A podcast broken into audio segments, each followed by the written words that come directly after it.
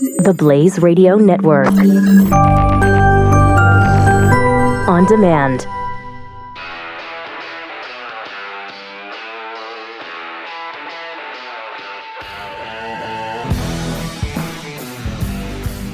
Pat Gray is here on the Blaze Radio Network. Hi there. 888 933 93. It is Pat Gray Unleashed. So much to talk about today. I don't even I don't even know where to start. I guess, you know, the what everybody's talking about is the the Pocahontas remark from the president to the Navajo code talkers uh, while honoring them. You know, not, probably not the best uh, name to throw out um, in jest around the Navajo code talkers. But I don't, you know, certainly it's not a racial slur. Not the way he's using it. He's he's making fun of Elizabeth Warren because she's not Native American. Everybody knows it. And she's got no proof, no evidence of any kind that she has even an ounce of uh, Navajo or Native American blood running through her veins. Uh, but the problem was, I, I think the big, the bigger issue was the portrait of Andrew Jackson behind them at this event. I, I don't understand. How could no one in the White House noodle that one out? Hey, maybe we don't have the guy nicknamed Indian Killer in the background of this event honoring the Navajo code talkers. Nobody, I mean, even if President Trump doesn't realize it, couldn't one of his advisors? Is there anybody who knows history in the White House and has a problem and puts that together that maybe that's not a good idea? Just it's amazing to me that that could actually happen. You take the portrait down. You know, if you've got to have it there, you take the portrait down for the event and put something else up in its place. Don't you? I mean, yeah, it just seems like a no-brainer to me. Uh, and and again, it's it's a lot like if you were in Zimbabwe and you wanted to honor white farmers and you invite them to your home or to your place of business or to your government building and you have the white farmers being honored in front of a giant mural of Robert Mugabe, who stole all their farms from them. I, you know, I don't think you do that, right? I don't, I, I don't Bad think- optics. Yeah, Yes, it is. it's insulting the very people you're trying to honor. So, kind of hard to understand. Um, but here's sort of where it began with uh, Donald Trump making fun of Elizabeth Warren uh, during this event honoring these heroes. You're very, very special people. You were here long before any of us were here. Although we have a representative in Congress who they say was here a long time ago. They call her Pocahontas. But you know what? I like you because you are special. You are special people. you are really incredible people. Mm. And I have to, from the heart, from the absolute heart, we appreciate what you've done, how you've done it, the bravery that mm-hmm. you displayed, and the love that you have for your country. Awkward. Awkward. Uh, just the whole thing. Very, very special people. Uh, the Pocahontas line, all just all of it is just uncomfortable, right? Is or maybe it's just me. I don't know. Maybe everybody else thinks that's wonderful. Yeah, see, I used to cringe when I, I specifically remember when the WNBA champions. I mean, who doesn't remember those every year? Oh, sure. They came to the White House uh, early in Bush's first term back in about 2001. Yeah. And I recall Bush uh, honoring the team and congratulating him, and he had no clue what the name of the coach was. He's like, "And coach, Oh. good job there, coach." You know, sure you could do this much more justice than me, but it was so awkward. But this man has taken awkward to a whole new level. Uh, I'd like to thank. Uh, uh, I'd like to congratulate uh, uh, uh, Coach here uh, for. Uh, uh, Thank you. Being the coach uh, that he is. That's exactly how it went. Exactly how it went. They probably didn't. It was probably Houston, right? Yeah, it the- was. It was. Yeah, The Comets. because I think the Comets won four or five in a row the first several seasons. uh, So, yeah, just a little uncomfortable. But here's Elizabeth Warren's response to this uh, yesterday uh, on Trump calling her Pocahontas. This was supposed to be an event to honor heroes, people who put it all on the line for our country, and people who, because of their incredible work, saved the lives of countless Americans and our allies. It is deeply unfortunate that the President of the United States cannot even mm-hmm. make it through a ceremony honoring these heroes without having to throw out a racial slur. Yeah, it's not a racial slur. Stop it. No. He's mocking her. And, you know, I, I understand she's trying to make it much worse and, and different than it actually is, but it's not a racial slur. It's just, it's a, it's a little bit of a protocol faux pas, I would say. And the Andrew Jackson portrait behind them is an even bigger protocol faux pas. And, and the, the issue here is is there nobody in the White House who understands, who has any sensibility, who has any sensitivity, or any diplomatic prowess at all? And again, I, I, I get it that part of the reason he was elected, maybe all of the reason he was elected, is because he's not a politician. He's not used to these kinds of events. He hasn't done these kinds of events. Uh, he he apparently doesn't put on airs. Uh, but you've got to have somebody who understands protocol and understands how to do events like this so that you're not continually offending people. So, but as far as a racial slur, it's just, it's not that. And she knows it. in fact, she's the one that was trying to get ahead by doing it. I don't know if she was looking for a casino in her future. I don't know if she was, if she thought that would help her get into Harvard. Yeah, that's what it was. Um, I think when she was going to be employed there or something like that. I don't know, but um, yeah, uh, you, you really want to verify that because her whole basis was that her family just always talked about how. Yeah, just were- always talked about it. Yeah, well, Right? then They- it should be easy to prove. You, You should be able to go back and go, oh look, here's my lineage, here's the DNA test. Let's Uh-huh. do this. Yep. But no, she just got the uh, she got the affirmative action. Well, and everybody's and- doing that DNA thing too, where you just you take a little sample and you send it in, and then they tell you where you came from, uh, the bunch of different parts of the world you're yeah. you actually have ancestry. I want to do that. Yeah, we're gonna. I, we actually have the kit. We just haven't taken the time to do it yet. Oh, I, yeah, I'm kind of excited to see because you know there's always apparently some kind of surprise that Mm-hmm. you don't think is there. and there might be a government grant in it for you as well. Sure, wouldn't that be great? I mean, If- why not? If I am one sixteenth Cherokee. Yeah. I there might be a government grant or a, or a casino in my future. Yeah, that's all So, you need. One sixteenth, and then you're in. 1/16th. hmm Yeah. Exactly. Uh, so the the joke didn't go over at all. Nobody laughed, and so that was super uncomfortable. Uh, but the Pocahontas thing was even used by Harvard to uh, to herald the fact that look, we have this Native American woman here. Uh, look how diverse we are. They used it to show their diversity because now we have a Native American in, in the in the Harvard Law School, uh, which they really didn't, but nobody came back and admitted that. Uh, so it's just so disingenuous of her to claim that it's any kind of a racial slur. It's it's, it's kind of ridiculous. Uh, Triple eight nine hundred thirty three ninety three.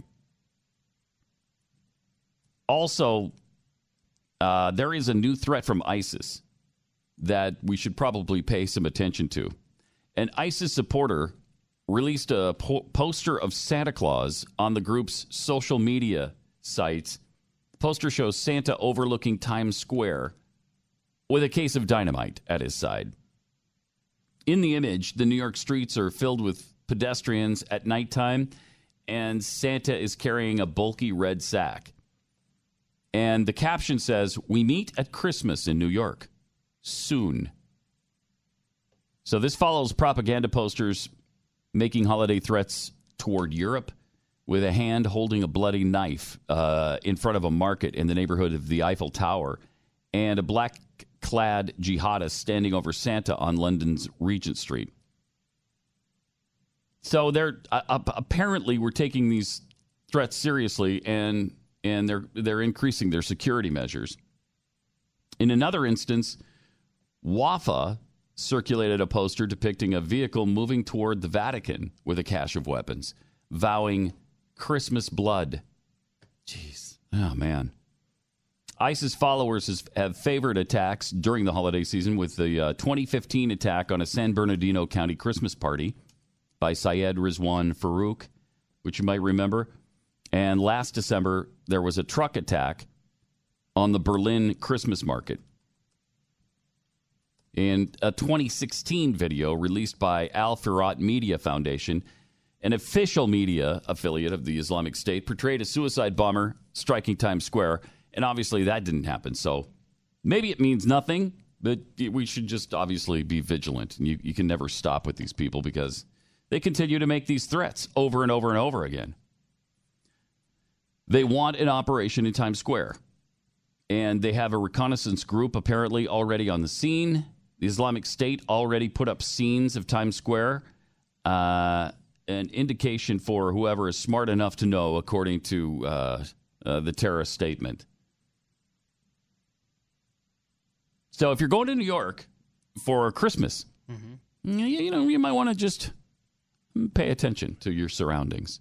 That's always a good idea, anyway. Uh, triple eight nine hundred thirty three ninety three. Be nice when we finally wipe these people from the face of the earth. You think we'll And ever do we that? don't have to worry about that anymore. What do you think? Do you think we'll ever do that? No. I'm sorry. Just thought I'd throw that out there. Actually, no. We have to be, you know, you got to be a little more resolute than we have been. And, and we have to be willing to uh, to break some eggs because things are going to happen that aren't pleasant if you go all out and try to destroy these people.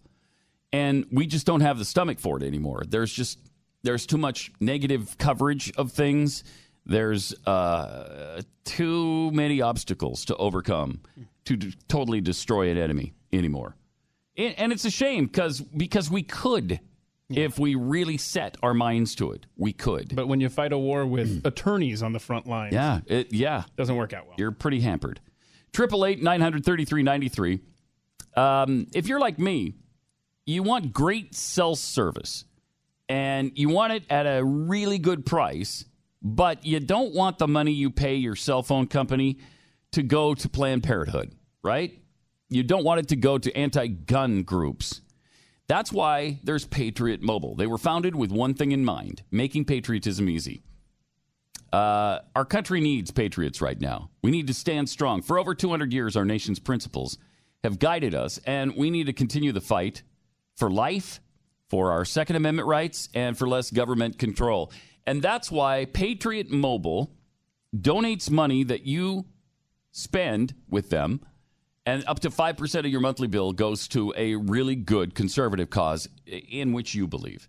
Right now, Patriot Mobile is offering unlimited talk, text, and data at better prices than anything you can get from Big Mobile anyway. You get the same nationwide coverage with unlimited talk and text, and it starts at just 20 bucks a month. You can't you can't beat that price. So, how do you find them? You call 1-800-A-PATRIOT. That's 1-800-A-PATRIOT. Uh, or go to the website, patriotmobile.com slash Pat. Use the promo code PAT, and they'll waive the activation fee, too. That's patriotmobile.com slash Pat. Pat Gray. Unleashed. The Blaze Radio Network.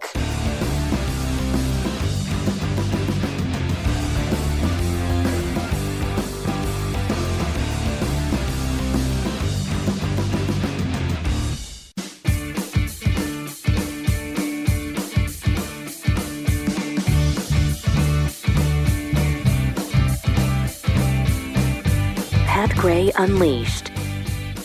So, yesterday, Fox News interviewed the former John Conyers staffer who claims she was sexually harassed uh, by Conyers. Here's what she had to say. Conyers would berate me uh, horribly, and he once pulled me out of a meeting with domestic violence advocates, no less, and started screaming at me in the hallway uh, and uh, berating me, I believe, for, for not wearing stockings on some 100 degree Washington day.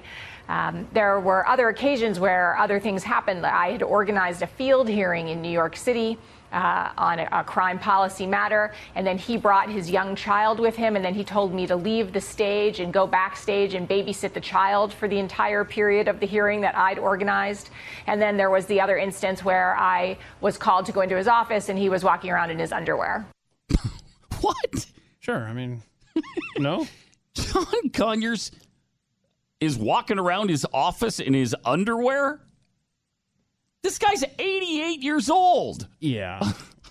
I'm I'm hung up though on the fact more so that he has a, a young child and he's 88 years old.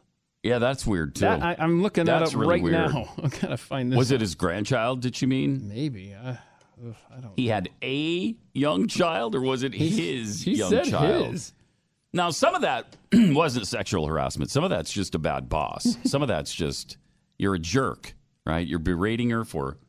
Well, I guess if you expect a woman to wear stockings every day, you, uh, that's a little creepy and weird. I, I, and I don't know how you dictate that, but apparently he was trying to. And then he yelled at her about something else. Not wearing stockings, you said? not wearing stockings, but there was that. something else where he was jerky. Oh, oh yeah, it was the babysitting of the Yeah. of the young child, which is just not cool. but that's not sexual harassment. No. It might be sexism, like you expect just because she's a woman, you expect her to watch children. I don't know. Uh, and then the walking around in underwear and calling her in. Yeah, there you go. That's. I can't. I can't imagine John Conyers doing that. That's just really bizarre. but uh, apparently now Nancy Pelosi can imagine him doing it because she's done a 180 on this whole thing. Uh, Pelosi has completely changed her tune now. She all of a sudden believes this woman. Yesterday, she was withholding judgment, and she wasn't. Uh, she wasn't saying because we just didn't know. We don't have the facts. I'm going to wait and see. Uh, due process is the thing. The most important thing is due process. That was her deal yesterday. Now she believes.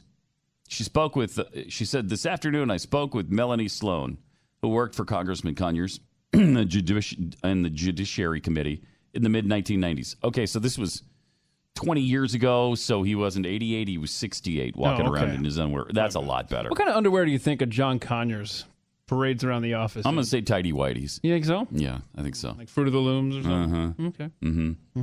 So anyway, uh, Nancy says, "I believe what Ms. Sloan has told me." Wow. She finds uh, the behavior she described unacceptable and disappointing, and she believes her. Ms. Sloan is a respected ethics expert and attorney, also gave me valuable feedback into the substantive reforms many of us in Congress are advocating to foster a climate of respect and dignity and to protect uh, legislative branch employees. I have not had the opportunity to speak with the other women, one of whom cannot speak publicly because of the secretive settlement process in place. That ridiculous system must be ended, and victims who want to come forward to the ethics committee must be able to do so. Hmm. So, uh, she's on board now with the fact that Conyers is apparently a, a dirtbag. I guess. I, I don't know what that means for his legislative ability, though. I, I don't know if that means she's going to encourage him to uh, step down from Congress, retire from Congress. He's, you know, he's 88 years old anyway. It's time. yeah. It's time. These guys get lifetime pensions afterward. They're not going to be hurting. Uh, and so go away. it's just Bye bye. go away. More trouble for Harvey Weinstein, too, on this harassment front. Jeez, every day it's just more stuff. There's been a. The first civil claim in England and Wales was filed against Harvey Weinstein by an anonymous woman who says she was sexually assaulted. Attorney Jill Greenfield says that she expects the case to escalate into a group action. And Weinstein, for his part, continues to say there there was no non-consensual sex. That he believes it was all consensual. You believe? Either it was or it wasn't. Uh, but his attorney says he can't speak to the allegations because you know all this action is pending. Uh, actress Katia Noble is suing him for a sexual assault that le- uh, allegedly took place at the Cannes Film Festival in 2014, saying that he recruited and enticed her with the promise of a film role, knowing that he would use means of force, fraud, or coercion to cause her to engage in a sex act. That is really strange wording. So he recruited and enticed her with the promise of a film role. So obviously, that's hey, if you have sex with me, I'll I'll give you a role in the film. Well, if you agree to that, that's just a a bargain that the two of you struck, isn't it? That's just a negotiation that you had with each other. He can't make you have a sex act if you say no. I'm not going to do that for a film role. I don't I don't I don't know that that's sexual harassment. If you agree to it, right? Then you can't. If he says, "If you have sex with me, I'll give you a uh, role in this big movie," you say yes. You have sex with him, you get the role in the movie. Well, it's too late now to complain about that. If you you took you took the offer, it was an offer. You accepted it. That's that's is that not the definition of consensual? If you do this for me, I'll do this for you. She said yes, and now she's upset about it. Well, it's too late now. Too late. I think I I I don't know how you can do. There's going to be millions of people who are put in prison for this. If all of these things are sexual harassment, if you can't interact at all. Now, you shouldn't, I don't think you should be enticing people with promises of movie roles, but they have their agency to say no. That's insulting. I'm pissed off. And then you leave. Wow. Uh, Democrat California Assemblyman Majority Whip Raul Bocanegra has resigned from office after seven women came forward to accuse him of sexual impropriety, making him the first to leave office in the recent movement of women coming forward. So, must have been something to that. There must have been uh, there must have been some fire where there was smoke. There, he was disciplined for reaching into a woman's blouse in 2009 and there were other incidents of reported forced kissing and groping, as well as repeatedly asking women for dates going through 2014. In a Facebook post regarding his resignation, he didn't take responsibility or admit guilt. He said, in part, I believed in our system of innocent until proven guilty and that the truth would come out, clearing my name and reputation. But clearly, the principle of innocent until proven guilty has been temporarily lost in a hurricane of political opportunism among the self righteous in my case. Furthermore, it's my hope that in taking this action, we can help clear the path so that women and men who have been truly victims of sexual assault and workplace harassment can step forward and get justice for any crimes committed against them. While I'm not guilty of any such crimes, I am admittedly not perfect. Well, that's not the issue. What do you mean you're not perfect? What does that have to do with it? Nobody's perfect. But that doesn't, I mean, that's a different issue. That's a completely separate issue. So either you did these things or you didn't. Perfection doesn't enter into it. I yeah, that really bugs me. Couple of updates on this front. Uh, you have a listener in Australia who uh, tweeted uh, last night uh, that uh, they've never heard of that uh, gardener that we found. that remember that famous gardener in Australia yes. that's been accused of sexual harassment. Yeah. Apparently, they don't know who that is in Australia. So um, really, so, so, yeah. So I just want to throw that out there. Also, um, no breaking news on that front. And then uh, as I was looking while you're talking there, I thought, okay, we got to get an update. Let's see if there's any updates out of Hollywood. Anybody being accused of anything? I don't have a new uh, person being accused, but I did stumble across a break a headline. You want to read that uh, headline down there? Yeah, Angela Angela Lansbury says women must sometimes take blame for sexual harassment. Does she explain that? Have you have you read the article? Yet? I have not, um, but I think the more breaking news on this is that Angela Lansbury is actually still alive. I didn't realize that. I, that kind of threw me for a loop. So I haven't even gotten to the article. I'm more hung up on the headline, the fact she's still with us. anyway, sorry. she's also uh, about to uh, about to go through a firestorm because you can't, you yep. can't say that. You just can't say that. 92 years old. Triple eight nine hundred thirty three ninety three. More Pat Gray Unleashed coming up. Pat Gray, the Blaze Radio Network.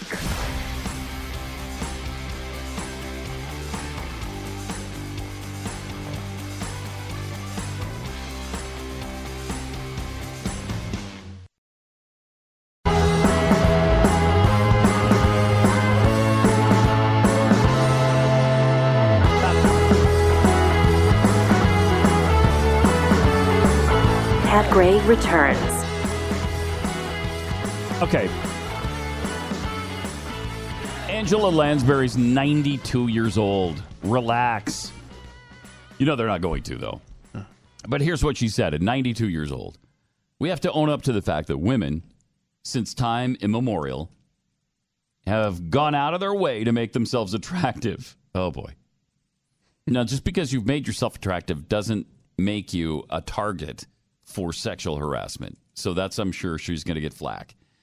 Uh, and unfortunately, it's backfired on us, and this is where we are today. We must sometimes take blame, women. I really do think that. Although it's awful to say we can't make ourselves look as attractive as possible without being knocked down and raped. Ooh, those are. Okay, maybe. I mean, it's just.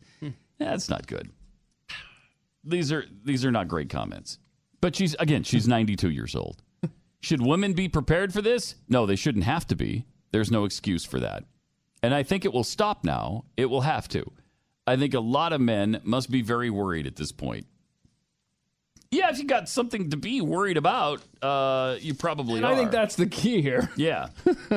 if you haven't sexually harassed women, you got nothing to worry about. A half dozen of us left. I will say Not that stressing. that is a bad comment from her. I mean, yes, she's 92. Yeah. So let's cut her some slack, but that is a bad comment. Triple eight nine hundred thirty three ninety three. Uh, let's go to Larry in Arizona. Larry, you're on the blaze. Hi, Pat. Hi. On the subject of the Weinstein lawsuit, if he offered her a role in exchange for sex, he's guilty of solicitation. If she accepted that offer, she's guilty of prostitution. Yeah. One thing if he yeah. threatened her, but what you're describing there is a prostitution. Yeah, yes. It, I mean, it is. I, I don't know if it's that, if it's if it's technically that in the eyes of the law, because a, a movie role in exchange for sex is a little different than It's actually monetary gain. a cash It's exchange. Monetary gain. Yeah, I, I mean, I in principle, I think that's right. I think that's right. And now you're just negotiating the price, right? You, you've you've figured out Exactly. you figured out the the system. You're the prostitute. I'm the John, and now we're just negotiating the price, which is the movie role. uh, but then once you've done that, if you've agreed to that, you can't come It's back years consensual. later and say, "Oh my gosh, he sexually harassed me." Can you? I, I, No, it's consensual sex. Right. Right. So, yeah, that's a good point. Thanks, Larry. Appreciate it. Charlie in Wisconsin, you're on the blaze. Hello. Hi. Uh, I've got a thought going here. When is the media going to jump on the idea of old Joe Biden? Because, I mean, uh, last year, a couple of years ago, anyhow, you guys did a thing on the Glenn show Mm-hmm. about him standing behind the guy's wife he was getting Yes. uh, Yes. sworn in. Yeah. And he was And- all creepy he- with the Yeah, with the he girls on stage. Creepy thing with the woman on stage. I mean, Yes. why aren't some? Why is somebody not grabbing onto this guy? I mean, is he going to be running for president or what? there was there was uh, the media will never do it. So uh, Probably not, I, I think that's the answer. Is it never? But he there's been many instances with Joe Biden where he's been Yeah, creepy at best. Uh, I mean, they're going after Bush, but yes. let's keep going. right.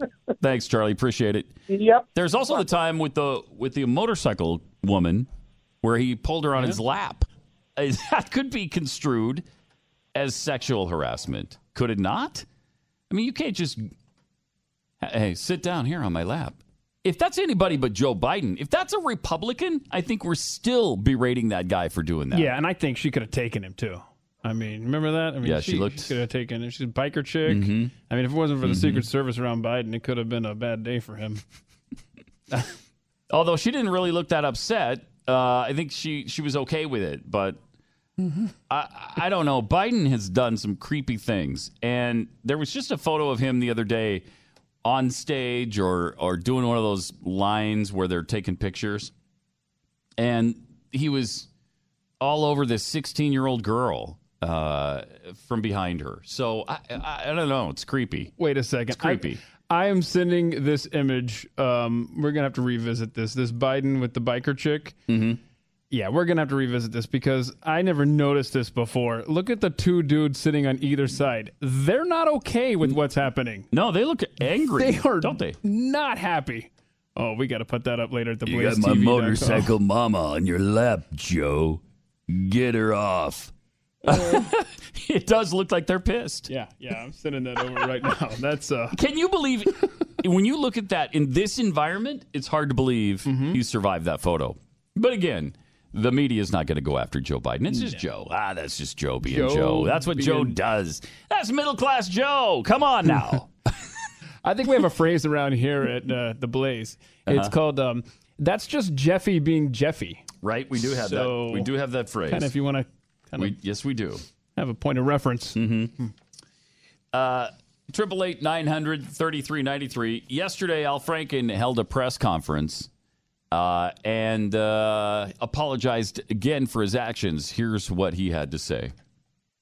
I've been trying to take responsibility by apologizing and by uh, apologizing to the people I've let down. And uh, I'm going to work to regain their trust. I am going to be accountable.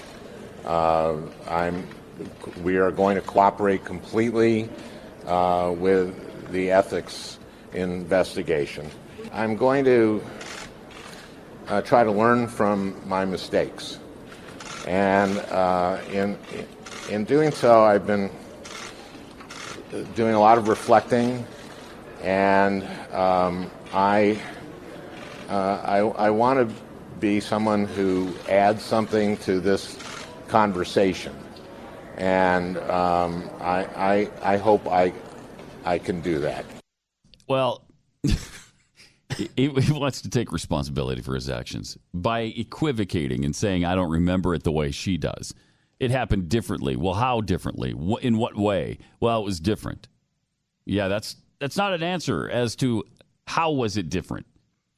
I mean, I don't I don't know if you heard that yesterday, but uh, I think this is the conversation where he's asked, "Well, what do you mean differently? What was what was done differently uh, than you remember?" Are they mistaken that their butt was grabbed? Is that what you're saying? I am not s- saying that. I Okay. don't remember these. As I said, Oh. I take thousands of photos, so I don't remember these particular photos. I think with all due respect, I think people are going to But he wants to take responsibility. and find it Mhm. hard to believe that someone such as yourself wouldn't know that they were grabbing somebody's butt. I can understand how people would feel that way. But have you ever placed a hand on some woman's butt? You know, I, I, I can't say that that hasn't happened. I I hope most the the vast majority of men can. I, I hope the vast majority of men can The- say the reason that hasn't happened. The reason he can't remember is because he's grabbed so many. He's done it so many times. He and he can't. He's not going to admit to that. Nope. But you know he's done it over and over again. Uh, and then on on the even the initial uh, the initial problem with Leeann Tweeden that he supposedly apologized for, he's equivocating there. With Leeann Tweeden, I said with her that I had a different recollection Right, of right, you the did kiss we that. had Mhm. during the rehearsal for that. But What is your recollection of that kiss? my recollection of that kiss is Is different from hers. It In what way? that it In- in was what we were rehearsing You were- a, um, Uh-huh. a sketch skit. Yeah, where that's the uh, same I, so I far. kiss her, and That's the same. it's really to set up a soldier coming up to kiss her. Yeah. And um, it's my recollection is different than hers. But as I said in this in moment, I think way? it's important to honor the, the experience of women. So I apologize It's to her, and honor I the meant experience. it. And What does that mean? I missed that the to, first time. It's important to honor the experience of the woman. Sure. Wh- what do you mean? Well, you gotta show. honor her mm-hmm. experience. Yeah, by I- giving her a sloppy kiss. by telling by telling her that you remember it differently, you're honoring the experience of the woman. Oh yeah, you know Al Franken thinks of himself as like Rico Suave of the Senate, man. Oh boy, that And guy. it's so funny how she describes that kiss too, because she was so grossed out by it. She called it wet and slimy. and she kept she she continued to wash her mouth out over and over and over again because those fish lips had been all over her. Ew, that's just nasty. Fish lips Franken. And you can imagine that's that's what it's like. I mean, I don't want to imagine Nah, let's uh, a kiss from Al Franken because that's a fate worse I than just death. did. Gosh, Oof, man, not man. good. It's not. Don't go there. Uh, Susan in Arizona, you're on the blaze. Hi, Pat. Hi. Well, I just want to tell you my story. I just told the person that answered the phone. Okay. You guys just don't get it. You don't? I'm sorry. Okay. I love you, but you don't get it. Back I- in the 70s, Explain it I was me. hired to be a dispatcher for a car stereo place. Mhm. And about a week after I started there, my boss showed up at my door one night. I opened it up. He's married with four children. I said, Bill, what are you doing here? And he said, Well, don't you know why I hired you? And I said, Yeah, to be your dispatcher, because I was in my early 20s and clueless. And he said, No. And I slammed the door in his face, and I was fired the next day. Wow. So, what you guys are not getting is that men have control over women, like Harvey Weinstein. hmm These ladies wanted to be actresses, and he had the power to destroy their dream. Yes, but here's what you're not getting, Susan. What did you do when he showed up at your door? You slammed the door in his face. That's Yes, I did, and I was that's fired the right next thing, day. right? But still, that's the right thing to do. Do you regret doing that? Oh no. No. But see, I could get another job. Hollywood is an industry, and this man Yeah. would have destroyed uh, the actress's livelihood. Okay, but again, aren't you just negotiating the price then? The price is my job, and I'm going to continue in Hollywood. So I'm going to continue to do what you want me to do. But the price is I continue to work as an actress in Hollywood. Yeah, see, you don't get it. I'm 64 years old. No, I I'm 64 not. years old, and I was brought up that men are in charge, and we're supposed to do what men tell us to do. Well, that's just not true. That's just not right. But that's the way it is. Not anymore. Yeah. Yeah. someone my age, that's the way it was. But it wasn't. But, but you're missing. You're missing your own point, Susan. It wasn't that way for you because you slammed the door in his face. Now you lost your job, but you survived that. And Oh yeah, I I survived but you it. did the right thing even back then. I think that's great. So what? Thirty years, forty years ago, you slammed a door in the guy's face because he was there for sex and you didn't want it, and that's you did the right thing, right? Yeah. So I think we do get it. I'm not sure you get it. 'Cause you did Well, you, did the I right think the- thing, even though you think you, you, don't can't. Get is nobody has ever sexually harassed you. I can tell you another story. Oh, I've been I was- sexually harassed was more dating. than you can imagine. I was dating a man, and we went Mm-hmm. out a couple of times, and he came back to my house. I was making dinner. Unbeknownst to me, he let someone il- else in the house. Yeah. oh. And what? ha- And this man pinned me against every wall of my house, and I just. I just went into another world and screamed, "You better get out of my house!" I am so lucky I didn't die that night. yeah, there are but so many women that have gone through so many things. no, I know it. I know, and it, it is hard for a man to imagine. But I'm what I'm hearing from you is that in each case you did what you should do, and that's Yeah. tell them no, and that's I'm stand up for your rights. but but women are capable of that. You know, women they're not weak. Um, I they're women are strong, right? I mean, my wife is the strongest person I know, and I know that she wouldn't put up with any of that. But and I could obviously, go you get another either. job doing anything else. Hollywood is its own industry, and I think that's the thing that I feel sorry for these actresses for. Yeah. Well, that's really nice of you to cut them slack like that. It is. Uh, and um, but it's interesting that uh, um, by the same token, you you did the right thing every time. Appreciate the call. Thanks, Susan. Uh, it is hard. I'm sure it is. I'm sure it's hard for us to understand as men because you know we're physically strong enough to deny somebody if they're trying to uh, do something, right?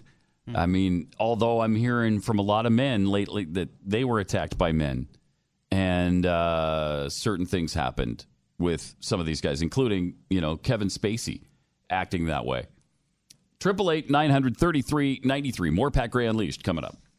Um, Got to tell you about GoTenna.com because if you want to be prepared, just food and, and water is great, but it's it's not enough. You also want to be prepared to be able to communicate with loved ones. GoTenna Mesh powers the first 100% off grid mobile, long range, consumer ready mesh network, which means you can send texts and GPS locations without a cell tower, without routers or satellites. So, if you think about all the things that have gone wrong lately with the hurricanes, fires, the horrific events in Las Vegas and in Texas at the church, uh, you really, it's invaluable to be able to communicate with your loved ones, even if something is wrong with the communication system.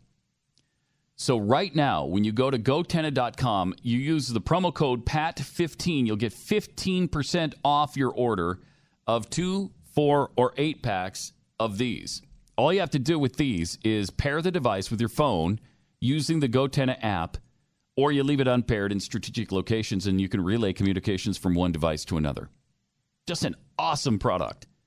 So don't wait until you need it to act. Visit gotenna.com today. It's G O T E N N A.com.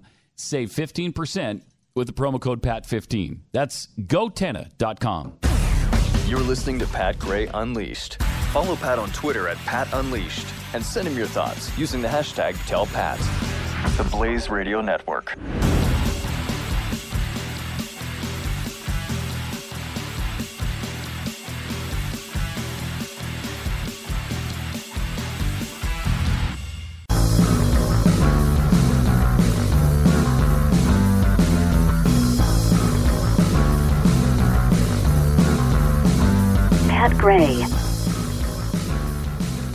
888 933 93. Uh, we have that photo of Joe Biden with the motorcycle woman and the two guys on either side of Biden and uh, the motorcycle woman sitting on Biden's lap.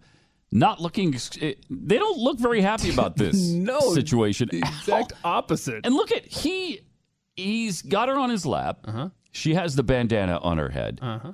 He's whispering sweet nothings in her ear. His or forehead is making contact with said bandana. uh huh. And I mean, she Uh-huh. can definitely feel the breath on her neck from him. It's almost like he's kissing her neck or making out with her in some way, and they, the two of them do not look happy about it. they're, they're, they're almost looking past Joe Biden and the biker chick, thinking, all right, how are we going to handle this old man?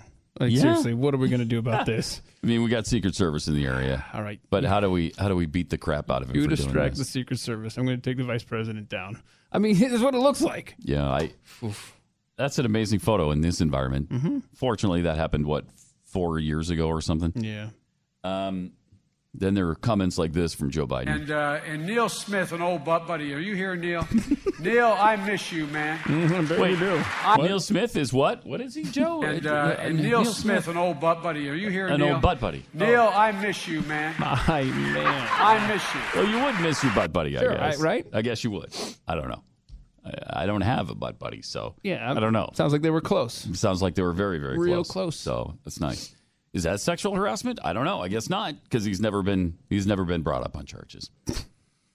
Now there is a woman who's uh, doing something interesting. You would think it's uh, sexual harassment, but um, she hasn't been accused of it so far. She is doing this for world peace. Uh, here's here's what she's doing. Take a look. She's letting men come up to her and squeeze her breasts Oh, more David. on the streets of Tokyo. we got another opportunity to bring up David Copperfield here. Y- Yeah. Oh, so she's wow, What is ha- see now this is Just- exactly really weird. this is our society. Now, granted, this is Japanese society, which is I mean they're goodbye. Uh, but I mean, Because I don't know that that would be would that be legal in the U.S. I guess if she's holding up a sign and saying "squeeze me for world peace," uh, I I don't know. That's interesting. this is just and She's then fully clothed. at the same time we've got sexual harassment for looking Wow. the other the wrong way at someone. You know, Mhm. and Or asking a woman out Or on asking a a date. woman- there you go. Thank you. Can't even do that. Triple eight nine hundred thirty three ninety three. Eric in California, you're on the blaze. Hey, Pat. So I have a uh, a different take on this from Susan. She said I heard Okay. her say that you know you couldn't imagine this in the workplace if you're like a guy.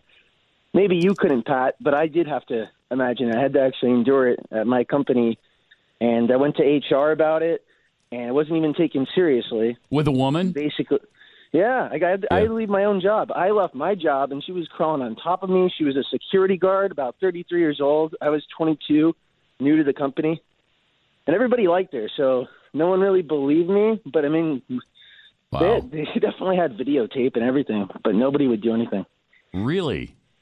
And Yeah. so she was crawling on top of you while you're at At work. one point, I went no, no, because I worked for I worked for one of those big companies, Mm-hmm. you know, like uh, like Google, Okay. something like that, and they have like they have places for you to uh, go and socialize, basically. Like we had a keg on the eighth floor. But anyway, I went up there. You had a um, keg on the eighth any- floor at work? We really do. Wait, where was this? Yeah. Wow. So it's a place like Google. It- It's it- like Google. It's located in the city. It's uh, that's as far as I'm going to talk. Wait, which city? Which city? is it um, is it San Francisco. Facebook? Wait, wait, wait, wait, what, what was it? Well, what- Stop it. All right. he said the city, and then oh man, All right. What Too many fight. clues. This isn't guess who, guys. So, but you did do the right thing, right? And you went to your supervisor and you said, "Hey, she's." Yeah. And they did. They just didn't believe you. Did they laugh at you? They they kind of they didn't really laugh at me. They took it seriously at first. Yeah. At least my manager did. But when I got up to like you know talk to them and everything, they didn't offer me any solutions. They were like, Wow. "Well, we could uh we could give you another job." I'm like, "I don't want another job. I want I want to not be sexually uh Harassed at pursued." the I told her I wasn't attracted to her. Wow. Now, were you Yeah, were you married at the time, or were you single? I had a girlfriend. Okay, so they probably thought, well, you're a single guy. It's no big deal. Deal with it. Is it? I mean, was that kind of the attitude, or or Yeah, the, that I think that was kind of the attitude. It's it's a big company, and it's kind of like, why are you complaining about a girl pursuing you? Don't you don't you want that? Isn't that every guy's dream? And that people would say that around the office too. yeah, I bet. I'll bet. Yeah. Yeah. Wow. Well, I'm sorry that happened to you. Are you you been okay since? Yeah, I've been good. I mean, All right. She was I ugly. don't have my right? girlfriend anymore, but Eric, Oh. Eric, different Eric, story. That's Eric. a different story. Eric. This woman that pursued you, she was ugly, wasn't she? she wasn't the. Well, have you seen Jeffy? yes. I think we're good here. Worse We're all done. Thanks. Thanks, guys. All right. Thanks. well, if she was the female Jeffy, um, yeah, it's I no, think we got no to wonder the nub of the problem that Yeah. Eric in California had. Of course, you were spurning her advances. oh man. Triple eight nine hundred thirty three ninety three. Uh, with whatever's on your mind today. Uh, we got to get to this story because we all have to learn a lesson uh, about LGBTQIA. It's that's nowhere near correct Right. anymore. You left a lot of letters off, sir. A lot of letters. there are 15 of them now. Uh, we'll share that with you coming up on The Blaze.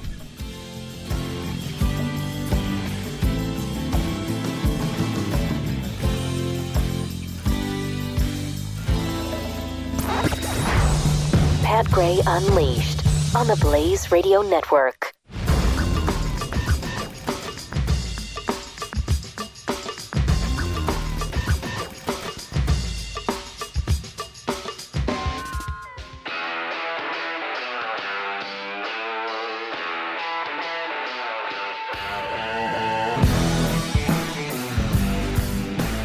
Gray is here on the Blaze Radio Network. Uh, fascinating. Trump visiting Capitol Hill to sell the tax plan to Democrats. They dropped out of the meeting today for whatever reason. Playing politics, no doubt. It's interesting because uh, some Senate Republicans are apparently okay with the possibility of actually raising taxes. Again, with Republicans like this, who needs Democrats? You kind of don't, do you? Because Got that covered. you got it covered. you got it covered with the Republicans. It's it's really a one party system now because the Republicans and Democrats are so much alike. Uh, What difference does it make? Um, they uh, apparently they're working on a deal where if they don't have the revenue they expect, an automatic tax increase kicks in. They're considering that trigger that would automatically increase taxes if their sweeping legislation fails to generate as much revenue as they expect. It's an effort to, um, you know, mollify or or deflect criticism because they're worms and cowards. But for those who worry that tax cuts for businesses and individu- individuals will add to the nation's already mounting debt, you know what you do if the debt is going up after a tax increase? You cut spending. They won't even consider it. They don't even consider that. That is unbelievable. These are Republicans. And rather than, you know, get to the proper balance in your budget of, uh, you know, you don't want to be so deeply in debt. So what do you do?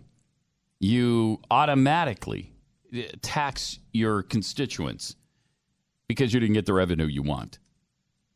No, you you decrease spending. Uh, I mean, we go back to one of the great presidents who's so underestimated, Calvin Coolidge. Never heard of him. And Warren Harding before him, who cut spending in half the first year and half again the next year. I, I mean, unbelievable. And it got us out of the Great Depression of 1920. Yeah. Uh, remember, Coolidge was absolutely obsessed with cutting the federal budget so much that he met with his budget guy Yeah. like hours upon hours during the week. Right down to where Coolidge was saying, "All right, why do we need these fancy blue and white uh, postal service mail bags? Can't we just Oh, go right. with this rudimentary canvas bag? I mean, what is the deal here? Seriously?" And they save tons of money that way. He dug that deep into the budget. Obsessed with it. Love it. Really an amazing, amazing uh, president and an amazing guy. And uh, we just don't have Republicans like that anymore. Nope. Clearly. Uh, tr- for his part, the president said, I think the tax bill is going very well. All right. Okay. It's good. Orrin Hatch said, We always have to deal with everybody. It's not any one particular person. These are tough times. These are tough issues. They're hard to deal with, and we've had to deal with them. Uh, that's a brilliant, uh, It's a good take. brilliant comment. so, yeah, anyway, they're they're talking about putting in an automatic tax increase if the revenue goals aren't met. Rather than saying, okay, if the revenue goals aren't met, we're gonna we're gonna cut spending. Uh, is that what we all have to do in our own lives, in our own homes? You you can't just say, hey, okay, um, to your boss, if my bills come back and I don't have enough money to pay him, I, I want you to automatically increase my salary. Wait, hold on. kind of like this game now. Yeah, it'd be great if you could, but It's you can't. absurd. It- just- that's what they're doing to us because we are their boss. Yeah. And that's what they're telling us. And what I'm telling them is no. No. So, yeah, two Republican senators have jumped off the boat so far. And they should because this is ridiculous. Yeah, they're they're literally looking at our tax dollars as something that they are just entitled to. Entitled to. Mm-hmm. Not we'll make we'll make good with what we've got here. No, no, no. No, they're we're entitled. Gonna spend what we want, and then if we don't have enough, then we're going to come back and get more screwed. I love it how every time, every time there's talk of a tax cut, the Democrats start screaming, "You're you're taking our money from us. You're you're you're cutting our revenue." No, you're that's not your money. That's our money that you're taking more of or less of in the form of a tax cut. That's not yours. It's it's maddening. And now that the Republicans are on that same uh, in that same frame of mind.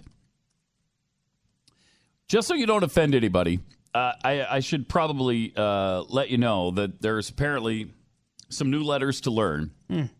if you want to be politically correct when you're talking about LGBTQ. Okay. IA plus.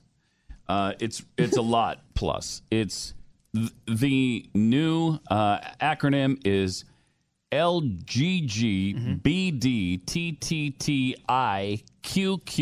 LGGBDTTTIQQAAPP. Uh, is if there not a if you want to be somewhere? no No plus. so far that's that's all they could come up with. Got a visual aid here. 15 letters. Actually, not 15 different letters, but 15 letters. Yeah, we got it. So that stands for lesbian, okay. gay, genderqueer, bisexual, demisexual, transgender, transsexual, two spirit, intersex, queer, questioning asexual, allies, pansexual, and polyamorous. Uh, allies got a spot. Wow. Yeah, that's nice. So we don't need the plus. I should take the plus off. I think you take. Yeah, at 15, maybe we don't do a plus. How about a question mark? No. Do we need a question mark? Because it might. We need to leave it open. I mean, obviously we keep expanding it. Yeah. So let's at least. You know, I'm going to leave the plus. So I'm feeling good about it. Let me explain what some of these are, so Okay. you you know. Sure. Uh, every lesbian, obviously we know what that is. Okay, we got that Gay, you got that.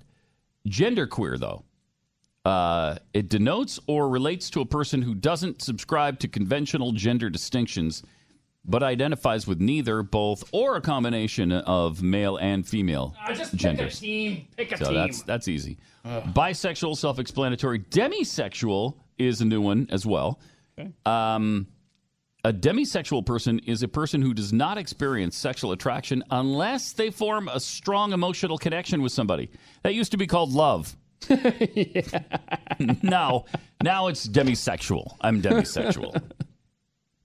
Transgendered, you know what that is. Transsexual, that's for people who've actually had surgery to remove or uh, add body parts.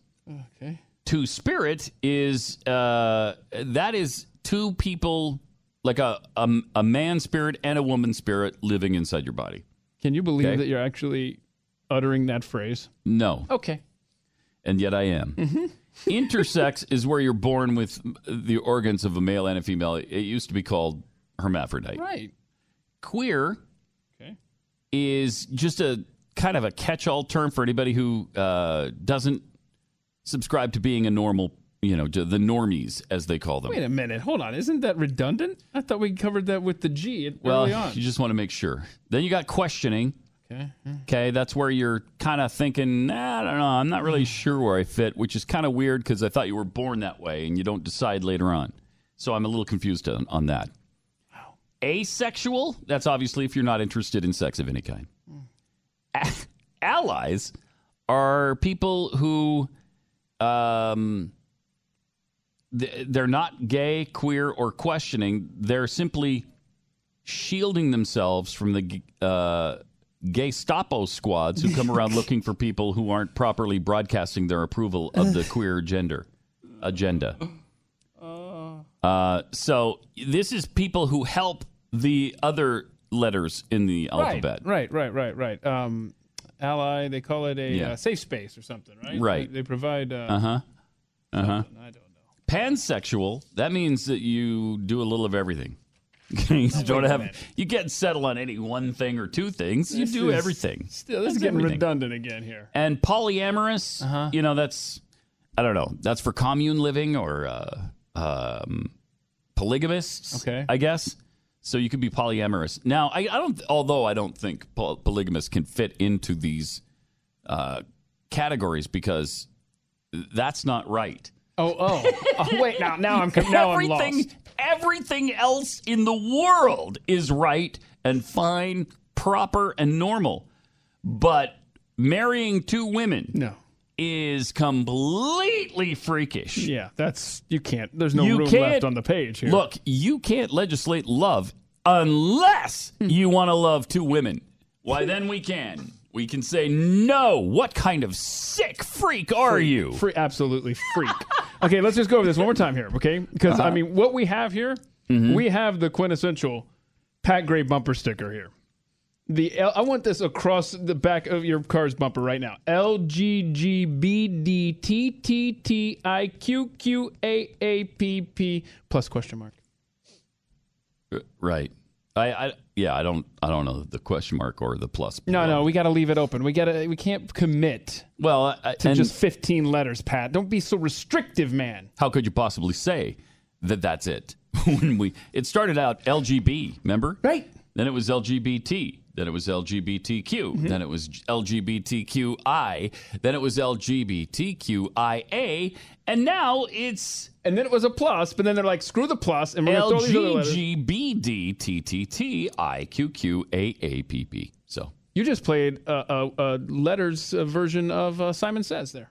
Nice job. E I E I O. You remembered all There's of the no order. E I E I O here. I'm Why? proud of you. Oh man. It's ridiculous. This society, man. Oh, it's it's incredible. Goodbye. It is absolutely incredible. Uh, Scott in Texas, you're on the blaze. Hi. Hey, Pat, every time you hear say that word, uh, unbelievable. I think that of that line in The Princess Bride where uh, he's, He uh, he using says, that word. You keep using that word. I did not think it means what you think it means. I mean, of course, Republicans are going to act like Democrats. How long Yeah. have they done that? I mean, we should expect nothing less. Um, it's not unbelievable anymore. What is unbelievable is that people keep electing them expecting a different result.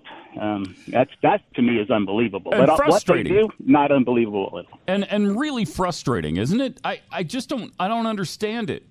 Because I look around and I, I see people who uh, will only vote Republican, and I, I can't imagine why. Why? I certainly am not going to vote Democrat because that's essentially the Communist Party now. But Republicans are almost as bad. So where do you go? Where do you turn? Well, it's fear. People are afraid because um, the media pits the Republicans against the Democrats, and, and fear is irrational. By definition, it's an emotion, so it's not logical. And so when people are acting out of fear, then they act irrationally. And that means they just pull the lever for the R because they're afraid of what the media tells them about the D, or they pull the lever for the D Yep. because they're afraid of what the media tells them about the R. And it's a binary so choice. Until, until we can get rid of fear, people are going to continue to act irrationally. Yeah, you're right. Appreciate it, Scott. It's a binary choice. It's binary. Clearly not. We've got binary about, choice. What do you want, Hillary? Yeah, we got about 15 choices if you want to talk sex, but only two But uh, only political two. parties. and by the way, I got to think it there. Do you think that maybe like the LGB, I don't know where you want to stop, maybe LGBT community, maybe there. It's just now they're just like, let's just see how many letters we can throw at them. Because they're never going to come back and say, no, I'm not giving you all 15 letters. and th- they're going to keep. Uh, just, Yeah, they'll take whatever whatever they can get. They'll keep just keep going. they're laughing at us at night, man. They're just like, check it out, man. We got Look at the these straights. dummies. Look at these dummies what they'll accept. This is great. The straights are up to 15 letters. Think we can go for 16? Let's try 16. 17. What's the over under? 20? 888-900-3393. Uh, have you sealed up your house for the winter? Which sounds great unless, you know, the air quality inside your house is bad. And then you could be getting sick all winter long, breathing in mold and pet dander and pollen and all that stuff. Your furnace's filter, if it hasn't been changed in a while, when you crank up the heat, you could be cycling all that stuff right throughout your whole house. So there's a great solution. It's called filterbuy.com. Saves you a trip to the store. You don't have to go to uh, Home Depot or Lowe's or anywhere. You go to filterbuy.com and it's really easy. Just search by size, brand, or MERV rating. And if you even if you have a strange filter size, they'll just they'll literally make one just for you. Your filters are shipped within 24 hours, free, and all their filters are made right here in the USA. And when you set up auto delivery, you save 5%, and then you don't have to worry about when you change your filters because the filters arrive at your door. It's, it's awesome. So go, go to filterbuy.com today. Get the best price on top quality filters. Shipped free within 24 hours. Filterbuy.com. That's filterbuy.com. Pat Gray on the Blaze Radio Network.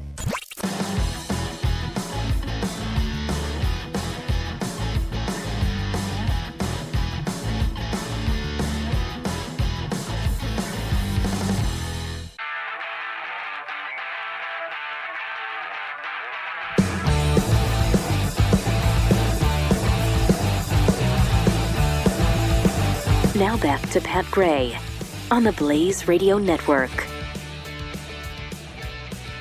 Hello. Triple eight nine hundred thirty three ninety three. You can call, you can tweet at Pat Unleashed. B at Brenda B one thirty one says there isn't enough bleach in my house at the moment to picture John Conyers in his underwear. uh, fortunately, yeah, you weren't invited to his office once he took off all his clothes and just wandered around his office in his underwear. That- I- why, why'd you, why would you do that? I, I, I can't even think of the reason you would do that. Oh, might have been a hot day, Pat. You're Right? 68 years old.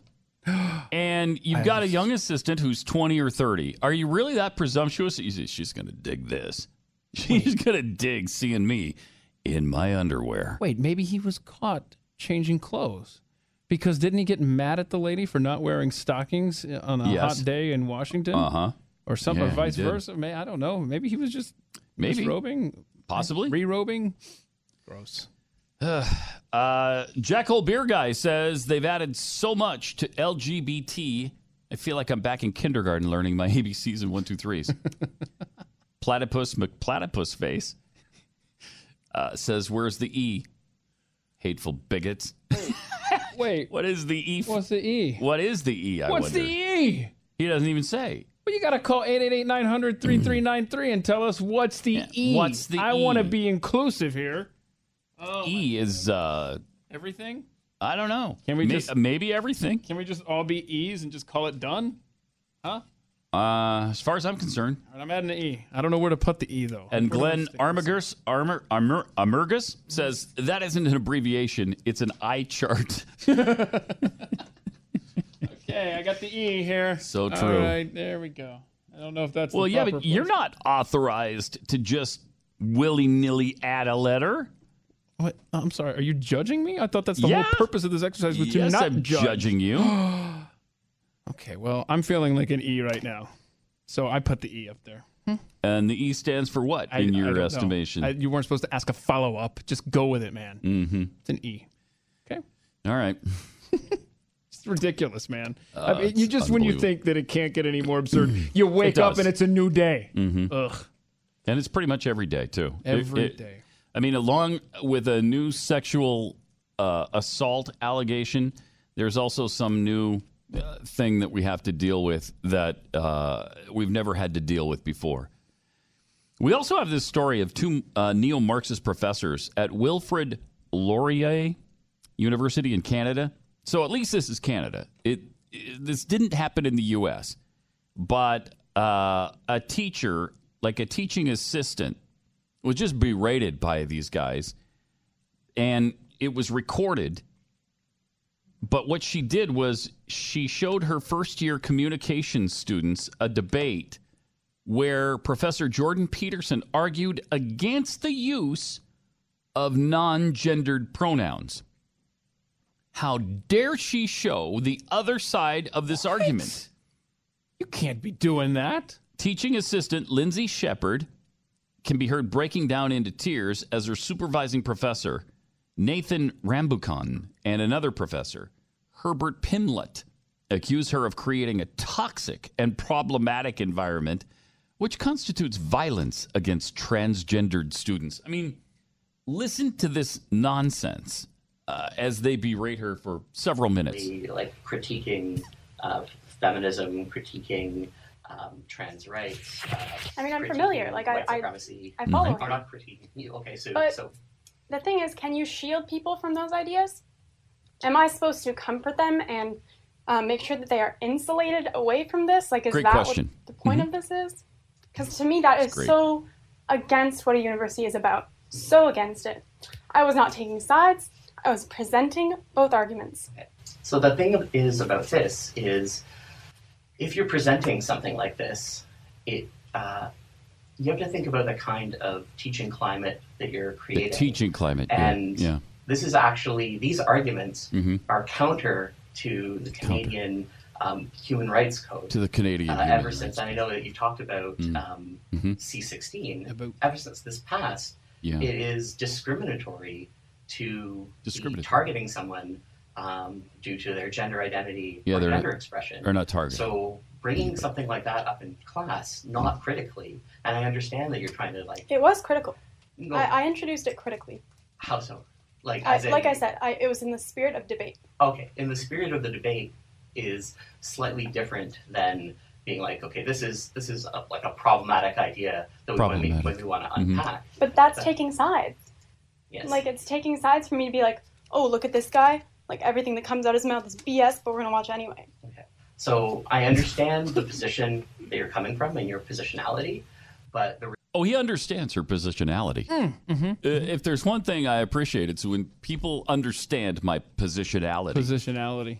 Have you ever heard the word positionality before? I have not. And when I actually, instead of just reading stories like this, hear the Uh-huh. audio, Uh-huh. it makes me think: Is there a hidden camera on this world? I know. It's hard to believe Like that. this is reality, man. Hard to believe. It's amazing. reality is Mm-hmm. that it has created a, to- a, a toxic climate. Toxic climate, for yeah, some yeah. of the students. For some of the you know, students. How many? It's great. Like, what student is transgendered in this class? My guess is none Hmm. because they're 0.07% of the population. So I'm guessing it's zero people who are transgendered in this class. That is unbelievable. And you're creating a toxic atmosphere for people who aren't there? Really? Come on now. Come Ooh, on. Like how many? Okay. One? May I, may I speak? May I I, speak? just, I have It is- no I have no concept of of like how many people complained, like what their complaint was. You haven't showed me the, the complaint. Yes, I, I understand that this is upsetting, but there's also confidential confident, confidentiality hmm. matters. The number of people is confidential. Yes. the number of people who've complained is confidential. You know why? Because it's one, maybe one or zero. Zero. It's either zero or one. It's zero. Um, It's- and I, m- my sense is that maybe somebody complained because they're they're berating her like this, and if nobody complained, how do they even know about it? So maybe somebody complained. I don't know, but it you couldn't have been too many people. hey, she said she presented an argument from a professor that uh, said gender pronouns um, should be used, I- and that pissed you off, really? What was the setting for this conversation? She's a teacher. Yeah, they called. She got called into the her. It's in a school, right? Yeah. Because that's where It's at a you know, college. yeah, to oh, at a college. Okay, because just to bring it back to when you were reading out the LGGBDTTTIQQAAPP, this was from uh, a memorandum for elementary school teachers up there in Canada, in Ontario, Canada. That's what this is training for. Oh, yeah. inclusiveness training. Yeah. I mean, it's, whether it's whether it's college, whether it's elementary school. I mean, they've got it. They're they are in deep everywhere. Oh, we're just in trouble with this stuff. Um, but he does understand her positionality. so at least at least we have that going for us. I'm gonna look that word up. he he understands her positionality that she's coming from a certain position um, and she's taken a certain position on on this issue and he understands that uh, but he doesn't want her to create a toxic or problematic environment you know which constitutes violence of course against the transgendered students of which there are probably none just- I, where where do we wind up with this? If we don't if we don't call BS on this stuff pretty soon, we're seriously going to spin out of control as a civilization, and you might as well just turn off the country. Canada should definitely be shut off right now. Bye bye. Canada's gone. Triple eight nine hundred thirty three ninety three. More Pat Gray Unleashed coming up.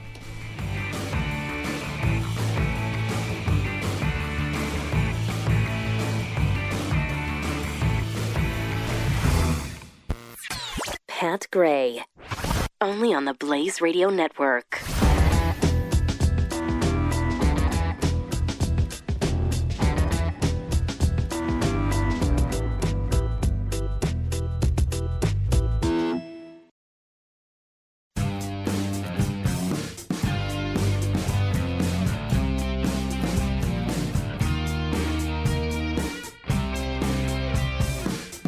Gray. Yeah, and uh, Jeffy joins us now to chew the fat. Hello. Hi. How you doing? Oh, perfect. Really? Mm-hmm. Because uh, I noticed that uh, you did a story about uh, some girl in Japan. Yeah. That was uh, letting people uh, squeeze her, squeeze her breasts Mm-hmm. uh, for world peace. So I was thinking about maybe going out this weekend. What do you think? The sign reads, "I will squeeze your breasts for world peace." What do you think? Jeffy, I kind of like that. Huh? Come you- on now. How many copies did you make of that? Look, I'm telling you, if she can walk around a mall holding that thing up over her head saying, squeeze my breast for world peace, why can't I squeeze breast for world peace? Well, this isn't Japan. Thing one. Um, oh, we're getting there. Oh, thing thing thing two is uh, there's a bit difference between her and you. Really? Uh, yeah. Yeah. So what is? What does that mean? I'm going to let you noodle that out. See if you can noodle Oh, that my one own? out. No, that's fine. I'm not going to leave You're it good? hang You're up. No, that's fine. no, I can noodle it out. I think I figured it out. Taking one for the team. Taking one for world peace. Jeff Fisher, everybody. I think you- right, right. You're welcome. So, um, the world uh, is all, a, well, at least social media is uh, all of Twitter, all of Facebook, uh, all of Instagram on the uh, royal marriage of Prince Harry. I just hate this. Another I one. do I too. really Thank God it. there's But- only two kids, man. I can't take much But- more of this. I, because I I, couldn't care less About Prince Harry and Meghan Markle? William getting married. I don't care but about this is Harry, Harry. getting Har- married. this is Harry and Meghan. I don't care about any of it. I don't care. I literally got a dozen news flashes yesterday morning on my phone about this thing. I And mean, I could you don't stop? Care. I don't care that he used to be a bad boy. I don't care that he's matured. I don't care that he's marrying a woman now. I don't. I know, but she's div- Care. well. First, she's an American, and she's divorced. I still don't care. Okay, and I mean, the last royal wedding involving a divorcee was the civil ceremony rather than a church marriage. Okay, Shocking. when Prince Charles married the horse lady Camilla Parker Bowles. Oh yeah, she I was mean, divorced. Yeah, Mm-hmm. That's right. yeah. I mean, she didn't go as far as Charles did. Get rid of the spouse. Anyway. Mm-hmm. but I will say that uh, Greg Pollowitz from uh, Twitchy actually had the plan, and good for him. Uh-huh. All right, Prince Harry's kids will be Americans. All right, so if one grows up to be president and is in line for the throne at the same time, Brits are playing the long ball here. It's a smart move. They want America back, and this is how they'll do it. That's funny. It is funny. It's funny. And it's, you know, it's possible. Mm-hmm. It's highly unlikely, but it, Ah, yes, well, it's you know, she says she claims she's going to, uh, and I know you don't care, but I'm just letting you know that. Yeah. She claims that uh, you know she's going to become a you know citizen of the United Kingdom. Is she? No, but that's, that's still riveting. still dual though, right? I mean, the kids are still doesn't matter. I think you can have dual cit. Well, I guess can you have dual citizenship now? At one point, you couldn't, but I I I don't know. It's if you really can now. difficult to accomplish, but I think you can, You yeah. can be a citizen of the UK and uh, America. I'm guessing as a royal you'd be able to do that. Yeah, I'm thinking you're probably right about But that. But she's really muddy in the waters for the for the palace. Mhm. I mean, she's an American, right? Mm-hmm. Uh, she's not. I mean, just bad divorce. The whole thing is going to hell. Yeah. The whole What's next? Pretty soon, the royals won't be even ruling the country. Right. I mean, right. Hey, Oh, look at that. wait. I just got word that Bowie down the hall here is uh, a citizen of Britain and America. Oh, there you go. Yeah. Okay. Dual citizenship? Yeah. Yeah. Really? I think there's very select. We should have countries. taken taken the one citizenship away with the food she brought back from there. I'll tell you that. That's right. She brought you back some. If you remember uh, the program that we used to air Oh on this gosh, network called that- the Pat and Stu broadcast, uh, she brought back some spoons food from the United Yeah, Kingdom. it was like that Vegemite from bad. Australia. It was like Britain, Britamite Yes. or something. It was like from was Britain, but it of the was most- It was the worst thing I. It was honestly the worst thing I've ever put in my mouth. And I put some bad things in my mouth before, but Ah. that Oh, Well, let's was explore. by far the worst. Okay. I can't go that far. By far. Now that I'm thinking about it, I can't go that far Okay. with the worst thing I've ever put in my mouth. Yeah, I don't want to go any further with that. I'm just saying so. that it was bad. It was still Yeah. bad. We Okay. don't have that long of a segment here to get to all of it. Okay. Okay, well, tonight, big night tonight too. Victoria's Secret. Come on, baby. And another thing I don't care about. What are you talking about? Mm-hmm. Don't you get gather around the television tonight? Nine. No. Yeah, with my wife PM and with my the, with the family. Yeah, let's all live from Shanghai. the Victoria's Secret I mean, catalog that- thing. that's a family thing at the Fisher House. I'll tell you that. I bet it is. It is. I bet it is. I mean, this is this picture here is from uh, you know our party. I think a couple years ago. It wasn't last year. Last year I had a different set of wings. But this is uh, from the party. This is from the of party a couple years ago at the uh, you know the Victoria's Secret model party at the Do you Fisher actually House. you actually have wings? Uh, well, let's see it. Is, there- Yeah, is there not the picture there? we there? go. There. Oh boy, that's uh, Thank you. I mean, that's from the party. There, the- some big wings there.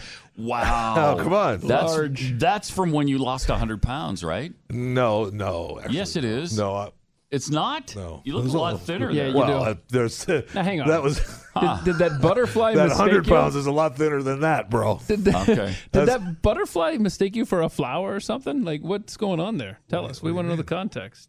Oh, Victoria's I was Secret. just wearing my wings A for the flower, Victoria's Secret. like the biggest, ugliest flower on the face of the globe. I'm trying to figure out how he uh, What? attracted a Chernobyl moth to land on him like What that. kind of crappy butterfly would think he's a flower? A blind one. I mean, I don't think they see well, Pat. And Victoria's Secret is still getting hammered for no uh, no body diversity.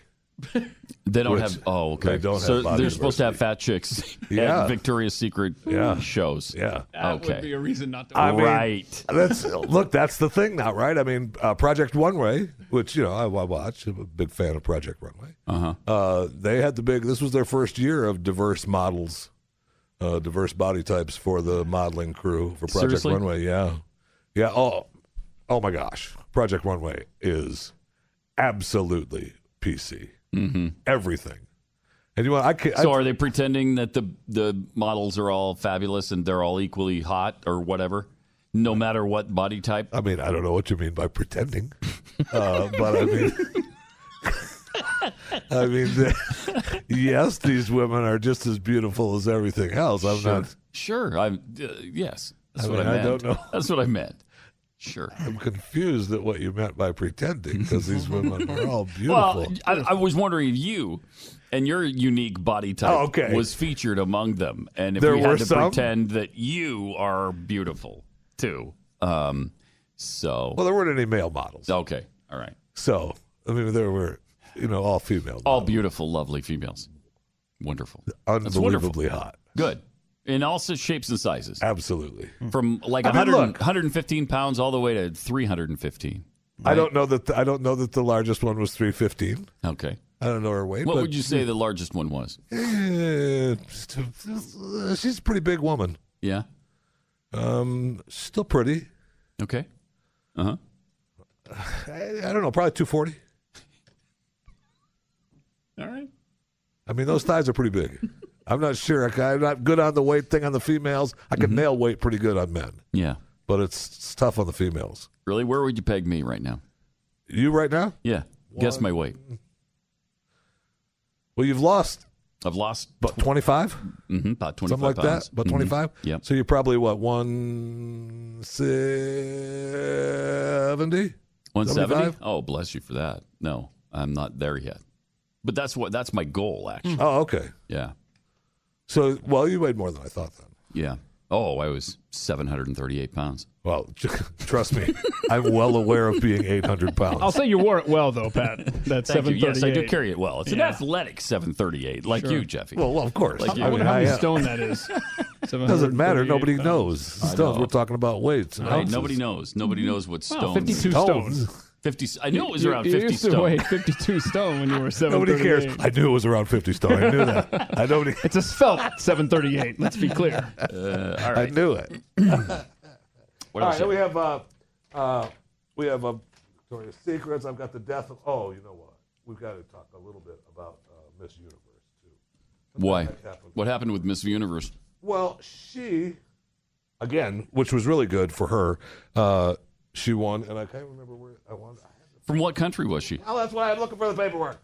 I don't know what happened to it. Gosh darn it! Wait, Miss 'Cause I was really mad that that, what I said? listened to. South Africa, right? Uh, yes, Yeah, okay. yes, and she. Uh, she what the heck happened to the paperwork? Because she did not, and I was really bummed when the, when asked about what she cared about and what was big in her life. Uh, her answer was equal pay, and how women got paid less, and. You know, she she cared about getting paid less. That was what she cared about. And I thought, are you kidding me? Hmm. That's what you care about? Yeah, that's what it is, no, yeah. not one time in any of a- any of her statements when she was up on stage did she mention maps. You, Not one time. you know what? Here, I was about Not to offer one to read the quote, time. but never mind. I see what you did there. Well, then she. It's not good like Miss doesn't South care. Carolina. She doesn't care a like number Miss- of years ago told us what to be concerned I about. believe Mhm. that U.S. Americans are US unable Americans to do so Unable to do so. because uh, some people out there in Some our people out nation there in our don't have that. They don't have and maps. uh, I believe that our ed- education, like such as in Like such South as? Africa South and Africa. Uh, the Iraq, The everywhere Iraq. like such as, Everywhere, like such as. I believe that they should, They should uh, our education Our over education here over in here the U.S. should in the help US the U.S. should help the or, U- or should help No, South the- Africa. South Africa. It should help the Iraq and the Asian It should- countries, so we will be able to build up our future. Not once. I love that one. I Not love that. once did Miss. Miss She Universe touched, uh, you know, in that rambling, nonsensical, So good. uh, So good. soliloquy. She So tried good. to touch everything she's been taught as a So beauty queen. And she you care about children. You South care about Iraqis. You care about Asians. you care about children. South the Africa. education should help the children and everywhere like such so as. good. it's so It great. So good. That's so old now. Yeah. I mean, she's Oh, like retired. Ten years old now. Yeah. Ten years. And she's still, I She's mean, 84 years yeah, old now. she- Wow, time flies. yeah, Tell yeah, yeah. They just put her in a home. Uh-huh. It just was reported. Uh-huh. But uh, still good. I mean, that's still, Still good. What is she still doing now? Remember, she was doing some web stuff like Yeah, uh, that's videos. what. She, yeah, that's Yeah. what she's doing. doing She, we tried to We tried to, to, get her on t- Pat and Stu for a while, and she was going to do it. Yeah, she was. And Somebody then something happened, and I don't know. I think what happened was is that uh, She found well, out we she made may, fun she of may her. have heard the show.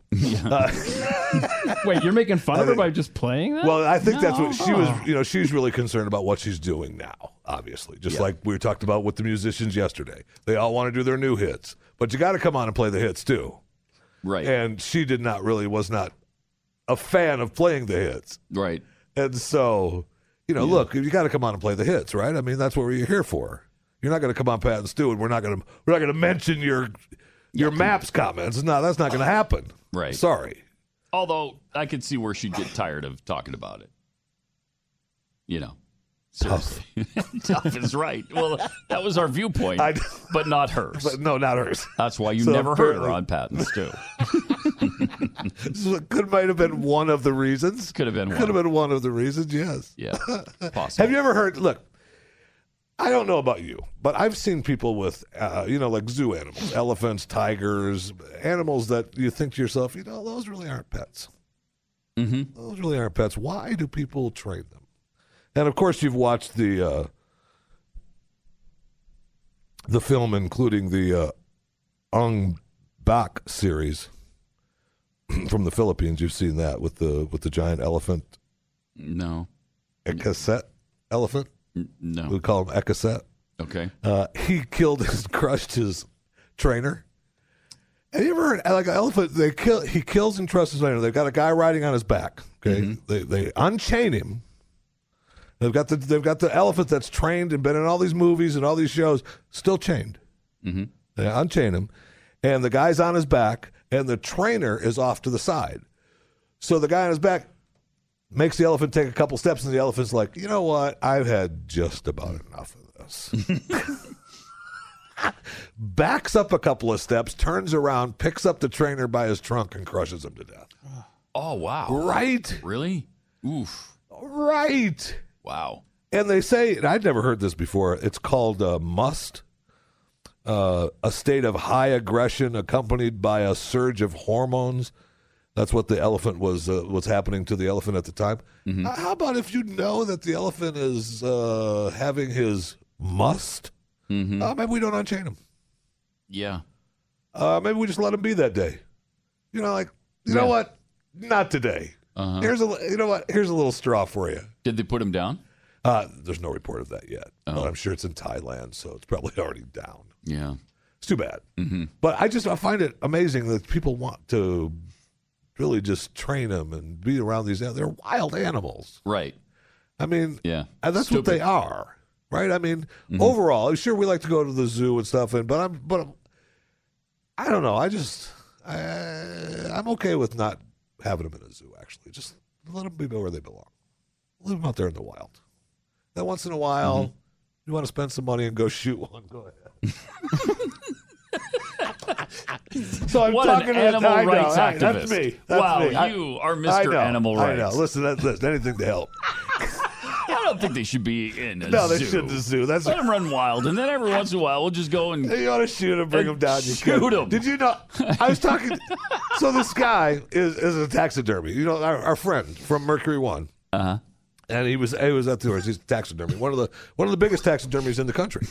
Mm-hmm. And I was asking, I was you know because we had such a big deal about Trump and the elephants in the two countries in Africa a couple weeks ago, And uh, you know, Trump they made the big deal about uh, bringing them, and uh, which was so strange because you could still bring them into the country from three or four other countries, just not those 2 But I was asking him what his biggest, one of his biggest uh, animals are. Yeah. to stuff and elephants. Oh wow, amazing. Yeah, He was saying that it, I mean, how long it takes? It takes four or five men, and it's it's a it's a like a a, a week process Oh, I or bet, more, yeah. and it ain't cheap. No, it's uh, that's for sure. Uh, not only have you not only have you gone o- paid to go over, hmm You got to pay to do the hunting. pay to do the hunting, then you got to Pay to to, get it back, Yeah. and then you got to pay to have it stuffed. Yeah, it's I mean, expensive. you are. I mean, you're talking you fifty to hundred thousand dollars, Yeah. probably. Oh, easily. Oh, oh, I think more than way more than that. Yeah. Yeah. I mean, that's. I mean, maybe you know, a guy in your position could do it. Oh yeah, you sure. know, Mhm. that Sure. you. I mean, but me, I I can do it probably three, four times a week. That's what I'm saying.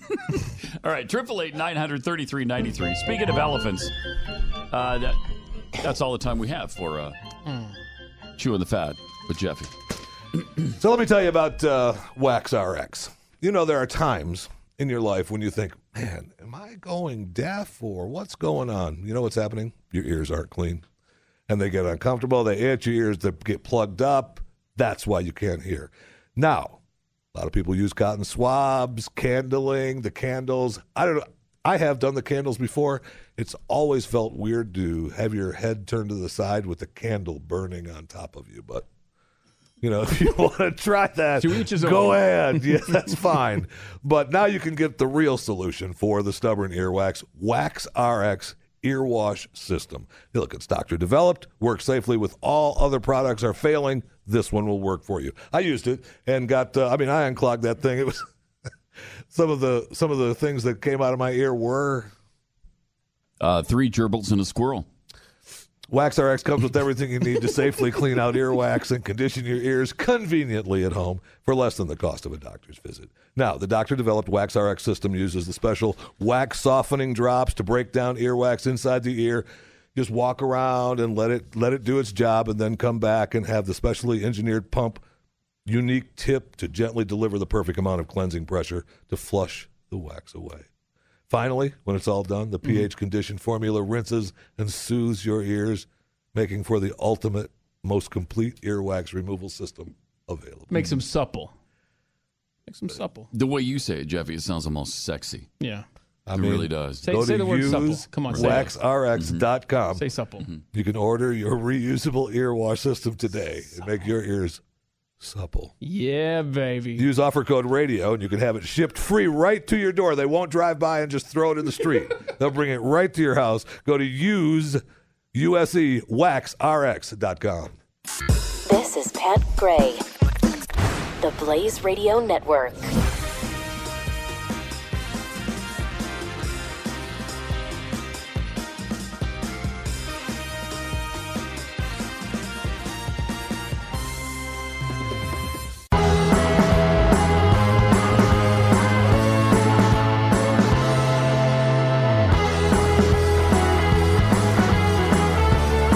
Gray is here Uh-huh. on the Blaze Radio Network. And welcome. Triple eight nine hundred thirty three ninety three, eight eight eight nine hundred three three nine three. Um, there's a flat earther who has a plan to launch himself in a homemade rocket, but it just kind of hit a snag. Um, He planned to do this on Saturday in a homemade scrap metal rocket in an effort to prove that the Earth is flat. He's postponed the experiment after he couldn't get permission from a federal agency to conduct it on public land. So instead, Mike Hughes said the launch will take place sometime this week on private property, somewhere around uh, Amboy, California. Assuming, now it's a 500 mile per hour, mile long flight through the Mojave Desert. If it doesn't kill him, Hughes told the Associated Press his journey into the Atmos flat what? will mark the first phase of his ambitious flat Earth space program. Hughes' ultimate goal is a subsequent launch that puts him miles above Earth, where the 61 year old limousine driver. That- that's who I want. Right. Uh, you know, it's just proving yeah. The shape of the Earth is a is a 61 year old limousine driver. Well, that's like one step removed from rocket science. He hopes to photograph proof that it's a disc that we all live on. It's not a globe. It's a disc. you know, th- that's what the flat earthers think. A lot of people think, well, you think the Earth is flat? Well, but so it's not round? Well, yes, it's still round. It's a circular thing. Oh, it's like a pizza But it's like a yeah, or a CD. Or a CD. Mm-hmm. okay. Yeah. So uh, he says it'll shut the door on this ball Earth theory. Shut that door, man. That's goofy. Oh man, I, it's it's weird. How many people in 2017 believe the Earth is flat? How is that possible? How, if you're in your right mind, how is that possible? Hughes promised the flat Earth community, and it's you know significant. There's thousands of people that believe this. Um, wasn't like LeBron James or Sha- it was Shaquille O'Neal, wasn't it? Who was like, well, yeah, the Earth is flat, and then he got a lot of flack for it, and he said he was kidding. So Yeah, I- but wait I don't know if he believes it or not. That chick from The View actually, she doesn't know. Like she was asked, eh, just in jest, by Whoopi Goldberg. We'll try to find this audio and, and, and play it for you. I mean, that Yeah. was fascinating. Uh, what's her name? It is fascinating. Uh, something. Hughes promised the flat Earth community that he would expose the conspiracy with his steam powered rocket, which will launch from a heavily modified mobile home through the. Uh, though he did acknowledge that he still had much to learn about rocket science. this whole thing, he said in the June interview, I'm really behind the eight ball. Yeah, not only does he have a lot to learn about rocket science, he's got a lot to learn about Earth geography and Earth science. Uh, he's been building rockets for years with mixed results, but uh, you can check him out on YouTube. He's he's going to prove the Earth is flat. Oh, I'm looking forward Finally, to end that dumb theory that it's round. Somebody had to. Or that it's a sphere. 888 933 93. More Pat Gray Unleashed coming up. Pat Gray, only on the Blaze Radio Network.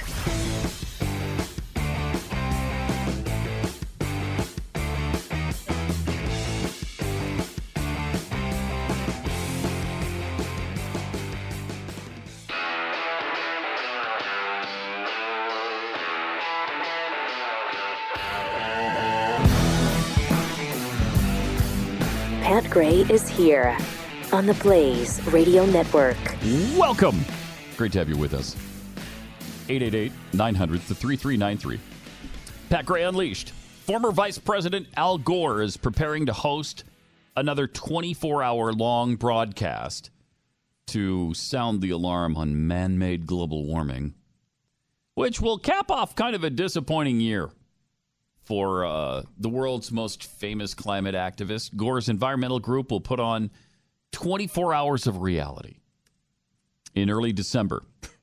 So we just have just you have to wait another week or so. Mm. And it will feature celebrity guest appearances including actress Helen Hunt, musical performances and segments on what different parts of the world are doing about global warming. And no doubt how we're just falling behind everybody because of our evil president. Mm. And we're, we're just not keeping up with the rest of the world. But China, they're on the cutting edge, despite the fact that they open the equivalent of a new coal fired plant every week. Coal fired power plant. Uh, Gore's environmental group, uh, as in past years, the Climate Reality Project uh, claims millions will tune into the broadcast, which will be hosted by Gore himself from New York City. Ironically, labeled the world's most wasteful city recently in a survey. 24 hours of Al Gore. 24 hours. That's a good time to catch up on sleep.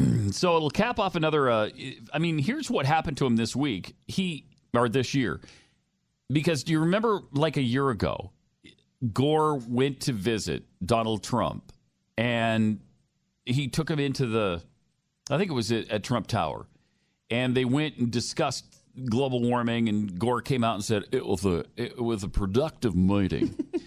and so he really he liked the meeting. He thought there was it's better than a 50-50 chance that the Trump administration will decide to stay in the Paris Agreement, which they didn't do. so whatever Gore said to him didn't really move Donald Trump all that much. Thank heaven. Uh, so he ignored Gore's advice. he was a major Gore was a major backer of the Paris Agreement. We pulled out of it, and uh, then of course his movie, An Inconvenient Truth Two, or whatever that was called, completely flopped. The movie made uh, five point four million dollars worldwide. worldwide, five point four million. How now much- in America, that would be bad. Yeah. For the entire globe, that is terrible. How much did that bad boy cost to make? Do we know? I'll look that I up. don't. Okay. I'd love to know though. It's called an inconvenient sequel. Is the actual name of it. So, an inconvenient truth made fifty million. This was one tenth, one tenth of the original. So, something's going on where people aren't buying into this guy. Thank heaven, thank heaven for that miracle at least, because I mean he's got the backing of all of Hollywood you know the uh, the Leonardo DiCaprio's of the world and the the Matt Damons of the world. Uh, They're they're all falling all over this guy. They're always singing the praises of global warming and man caused global warming, and that the Earth is going to warm four degrees in the next hundred years or whatever their nonsense is. And that the Arctic ice shelf is going to completely melt, and in some summer months, it, in some summer month, according to Dr. Math Wylski, it will completely disappear. Uh huh. Okay. Budget was a million dollars. Wow. So it's actually made. Yeah, they've made four point two Ah! million. Which look, I mean, that's all Al Gore is aiming for anyway. Here is a profit. Yeah. So and he did. He got, Got that. So to his credit, at least it made money. Although with with marketing, was it a million dollars? I doubt that. Uh, I mean, I'll bet they just about broke even on that thing. Anyway, um, surprising that it only. Of course, it was just filming him right at these seminars. So, you know, not a lot of special effects. I'm thinking. Uh, although, do do you remember from the first Inconvenient Truth, they actually used a scene from the day after tomorrow, the movie about apocalyptic weather. Yes. They actually used a scene from that fictional movie to show that uh, global warming was actually happening right now. it's from a movie. I can't. I mean, it was fiction. I mean, it's just so bad. It's just so ridiculous. And again, Al Gore won't talk to anybody who doesn't completely buy in to his theory of man caused global warming, catastrophic man made global warming. Uh, well, first of all, uh, you reminded me. Uh, I've stopped hearing back, so they're obviously not interested in joining us not on the program. No, they're not joining us. But check this out: the first movie made forty nine million dollars, compared to the what, Yeah, the 5.4 five- million five- this time. Five point four. That's okay. You may have already said Yeah, that. one-tenth. So, yeah, I mean that that that's good news, right? Yes. People are just like, all I, I we're think good. it is. It's not good news to Al Gore.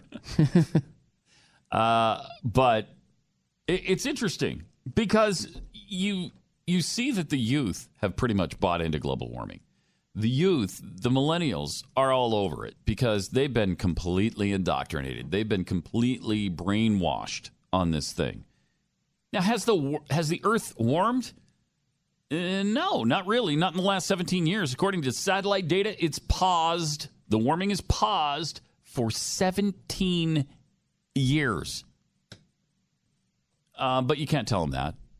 And even if it has warmed, eh, let's say you, you give them that it's gone up 0.9 degrees in 100 years. So what? That's not catastrophic.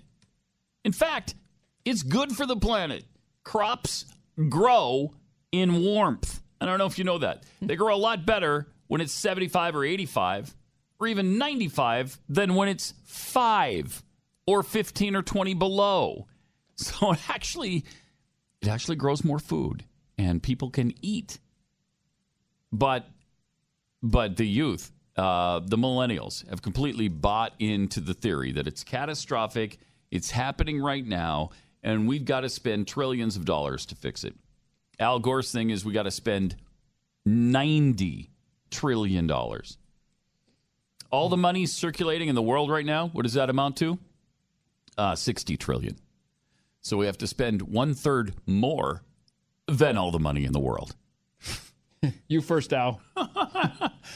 and yet, Al Gore goes on talk shows and says things like this. I think that those uh, people are Those in people- such a such a- tiny, tiny, tiny. minority now. He's talking about the deniers of global warming. Such a tiny, tiny minority now. Uh, with their point their of view. point They're view. almost like the ones who still Yeah. believe that the moon landing was staged in a movie lot in Arizona. Almost like Uh, that, And yeah. those who believe the Earth is, is It's flat. flat. That demeans them a little bit, but it's not that far off. That- That demeans them a little bit, but they're too stupid to know they're being demeaned.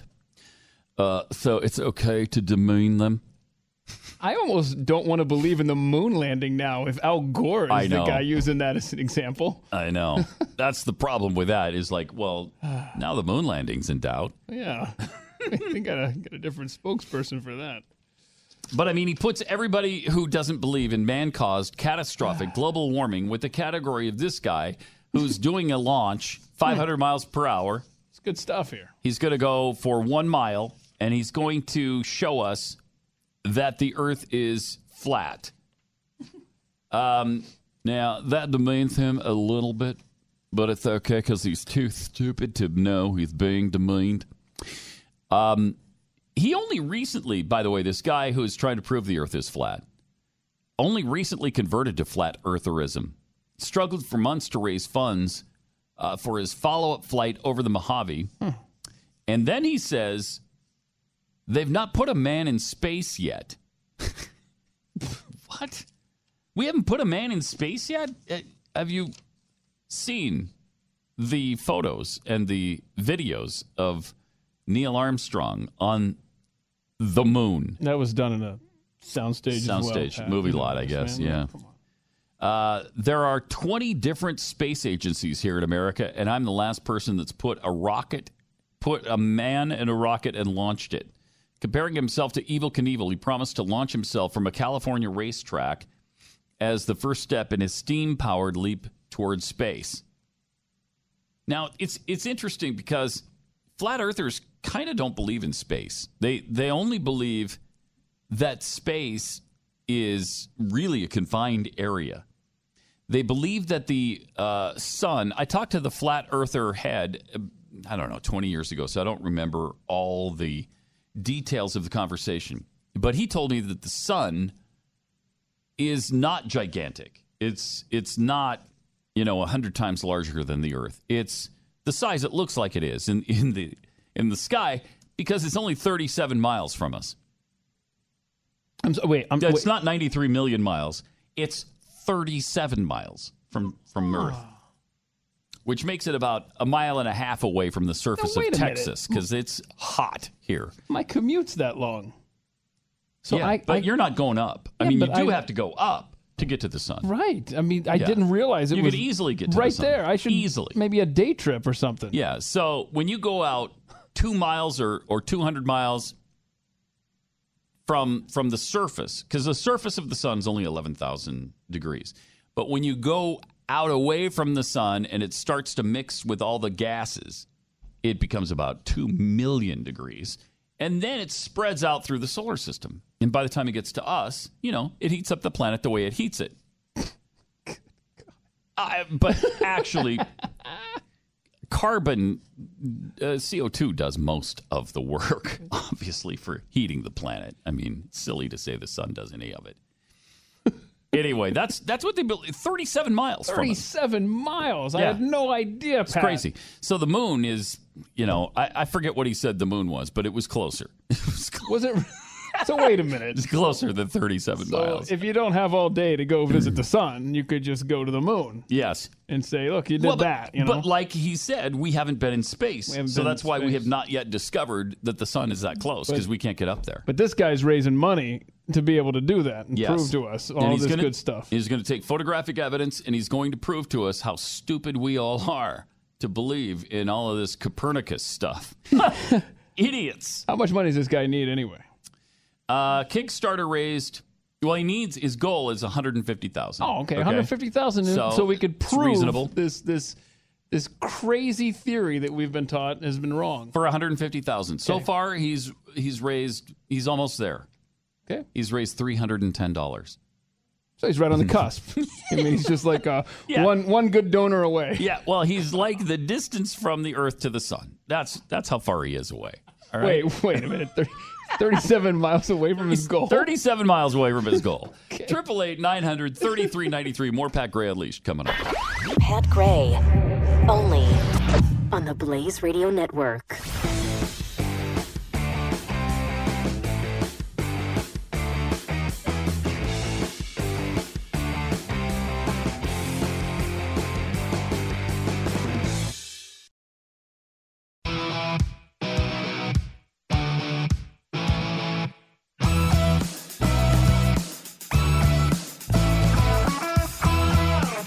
Gray returns on Uh, the Blaze Radio Network. Thanks for being here. Triple eight nine hundred thirty three ninety three.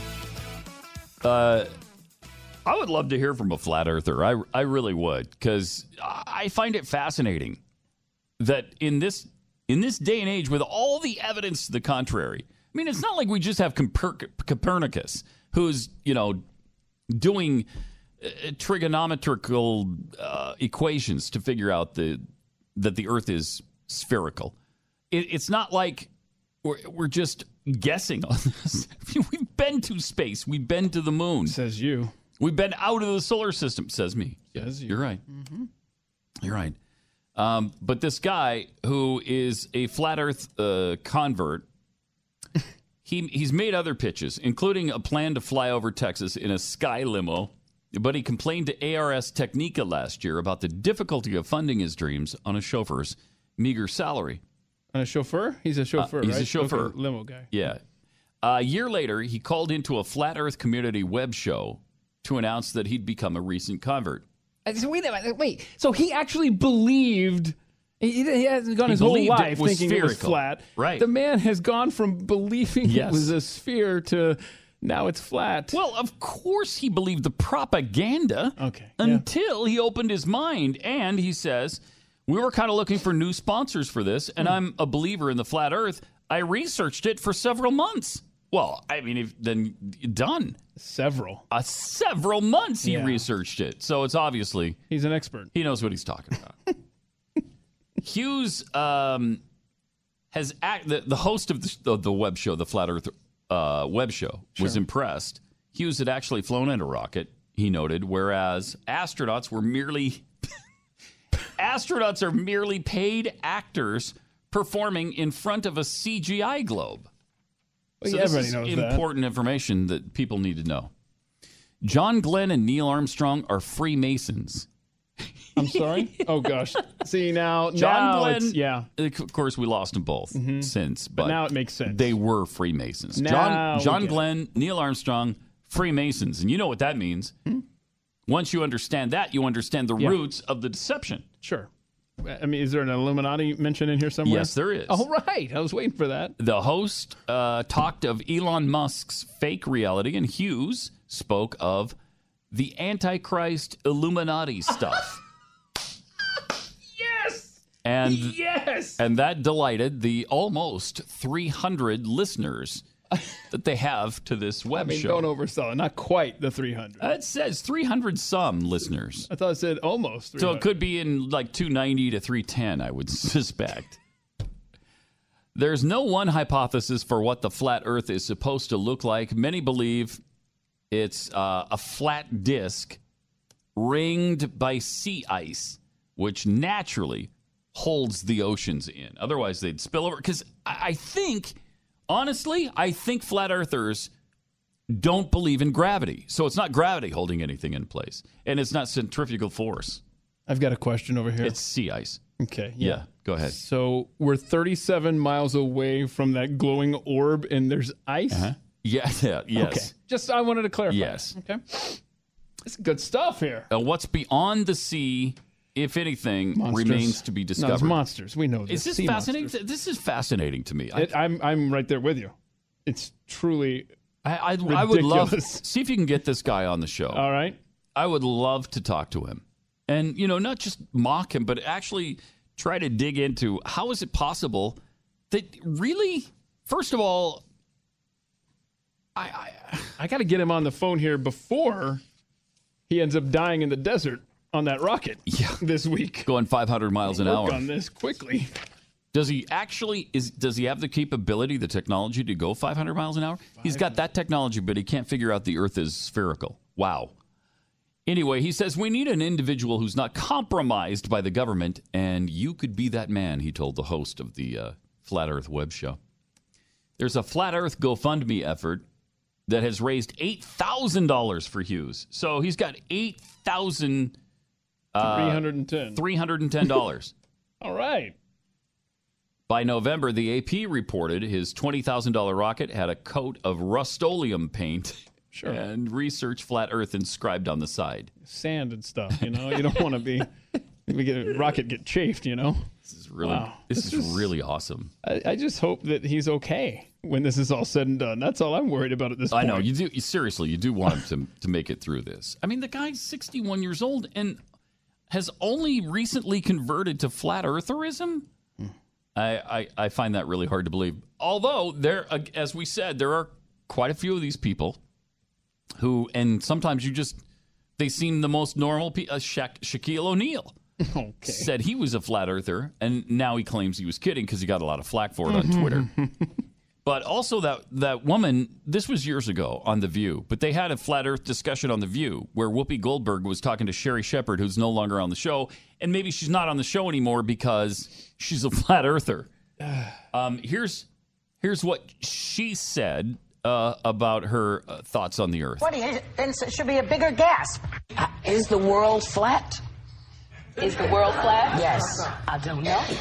What do you I think? don't know. I, I never thought about it, Whoopi. Uh, is the world flat? I never thought about it. I, You I never thought about it. I've whether the never, world was no, because round I, but I'll tell you what I've thought about: how I'm going to feed my child, Well, you how I'm going to take care of my both. family. The world Mhm. is the world flat has never entered into like, it, that has not been an What important teach- thing to me. you'll teach your son, Jeffrey, If my right? son Jeffrey asked me, "Is the world flat?" I guess I will go. You know, and, didn't Columbus already work this question out? I mean, why are we doing this? I'm mad because my question was, if science tells Wow. us Wow. that the world is round, Yeah. what's where where would you negate that Well, science And again, round as opposed to flat is not the issue because it can be round like a CD, like a disc. That's what many of them think, like a an album or a disc. Yeah, some people on Twitter are wondering um, what is this CD of which you speak of? well, it's, it's a really big right. CD. They're kidding And around. They don't have yeah. that anymore. Yeah, because it's all digital now. so they don't understand CDs. But a pizza, right? And it's like a pizza. The- Yeah, we, can still have to that. pizzas. Thank you. Yes, it's like a pizza. In fact, because yeah, the crust is like the ice shelf that keeps the.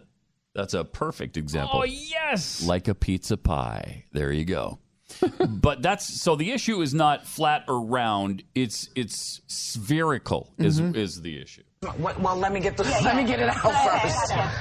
That science may say, okay, here's what we think has happened, and if Mm-hmm. you put your faith in the idea that the world is round, can we not also believe that part of that comes from the e- is And evolution that's why I think well? God gives us those kinds Okay, of that's what I markers. was asking. You know, you. He gives us those kinds of markers, but there are things that He does say in the Bible that I, I take absolutely and I believe in. He said He created. some of the Bible Oh, and here comes Barbara Walters and her wisdom. So get ready for that. certainly to be respected and beloved? Oh, thank you. Thank you, Barbara. The Bible is certainly to be respected, respected and loved. Oh, okay. Thank you for that. I can respect the Bible. I could love the Bible, but I shouldn't believe the Bible, probably. But what about some of the scientific things, like is the world flat or round, and do we mm-hmm. get energy from the sun and so forth?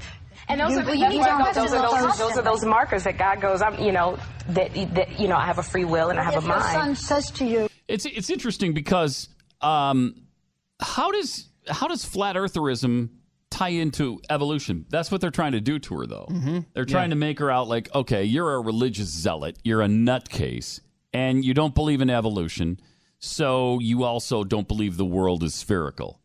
So they pigeonholed her into a religious nutcase. When you can believe that the world is spherical and still not buy totally into evolution. And you know they had a uh, show prep meeting before this where it slipped out from Sherri's mouth that uh, she had no idea if the world was flat, and they knew that she was a creationist on the show, and they were like, "Oh my gosh, Right. we've got to set her up." Here's our chance to attack uh, Christianity. Yes, believers in God.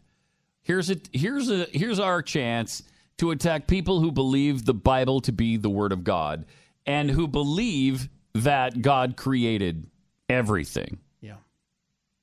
And they, they'd never deny uh, uh, the opportunity. They'd never not take the chance to pounce on somebody like that. Uh, it's just it's despicable. But meanwhile, if they had Al Despicable. Gore on there, they would never try to pigeonhole him No. in his whole how how No, what, what's the temperature of the core of, of the planet? Uh, what what was his uh, fun thing there? Uh, uh, he he doesn't think that it's uh, well. Here's what he said about that. Okay. Okay. Two kilometers or so down, Down. in most places there Most are these incredibly hot rocks because the interior of the Earth is extremely hot, several million degrees. Extremely hot, several million degrees. okay, so several kilometers. Let's let's just listen to that again. Uh, Two kilometers Two or so kilometers down, or so in most down. places there are these incredibly hot rocks because the rocks. interior of the Earth is extremely hot, several million degrees. that's 1.2 miles, by the way. 1.2 miles. We have millions of degrees. it's extremely hot, that's- several million degrees. That's that's no 37 miles. I'll tell you that. It might be a couple thousand degrees, but not 1.2 kilometers down. Uh, maybe in the center of the Earth it's that hot, but it's not millions of degrees. It's not hotter than the surface of the sun. I mean, that's just. And nobody ever said anything to Al, except us. Nobody ever said anything to Al Gore about that. It's, it's, it's unbelievable. All right, triple eight nine hundred thirty three ninety three. Yeah, I try to get this guy on this week. This Yeah, would be I'm working This it. would be mm-hmm. awesome to have him, and we want to get him before he actually does Before the he dies. 500 mile an hour trip in his in his man-made self-built rocket that says research flat earth on the side of it. Hopefully we'll get to uh, we'll get to talk to this guy sometime this week. 888 900 3393 Pat Gray Unleashed.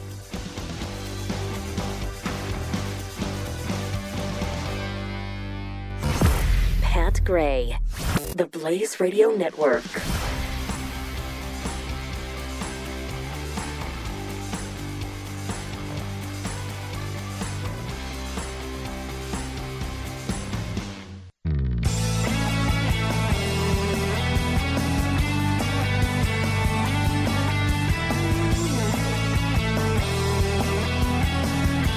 Gray is here.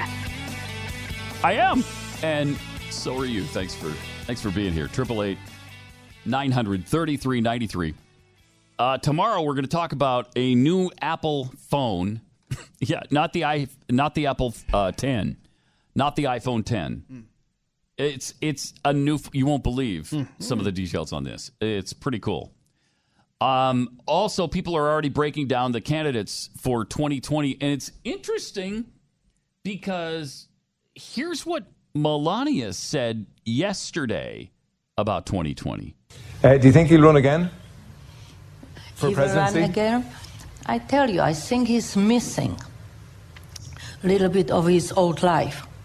Wait, you know, what? he was in Trump Tower, and No, you- he would go to Mar-a-Lago. Want- he you don't would go to play golf on the Westchester No, and things like that. Now, I mean, from morning, from you know, eight o'clock Oh, in the boy. morning to midnight. Yeah. He's working, working, working, and everybody tweeting. shoves at him the problem of that country, problem of that country, the Mm-hmm. new rule, new this one, new new things to be said. I don't Yes. envy him. It's called the presidency. I think he must be freaking exhausted.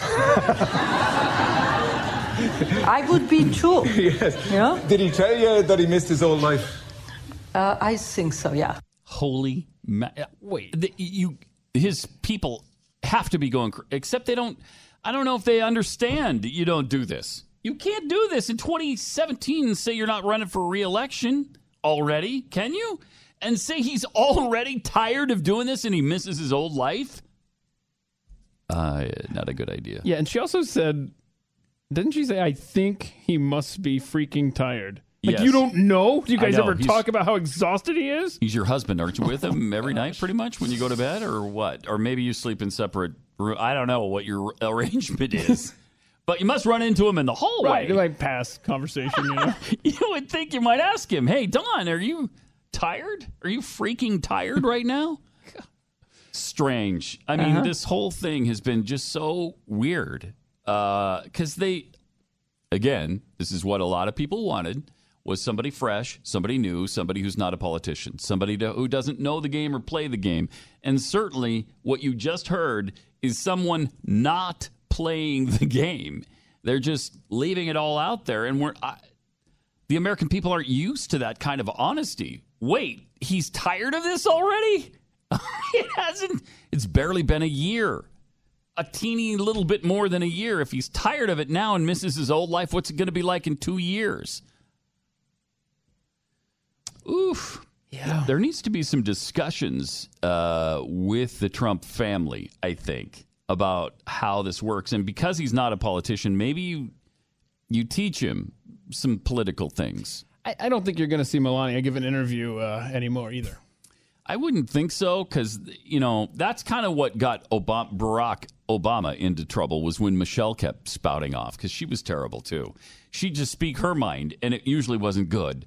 it was usually something anti-American. At least you don't have that with Melania. Thank heaven we've got patriots in the office who love America. They love America, and I didn't get that impression from Barack and Michelle. I think they had issues with America and the Constitution. Well, they said they did.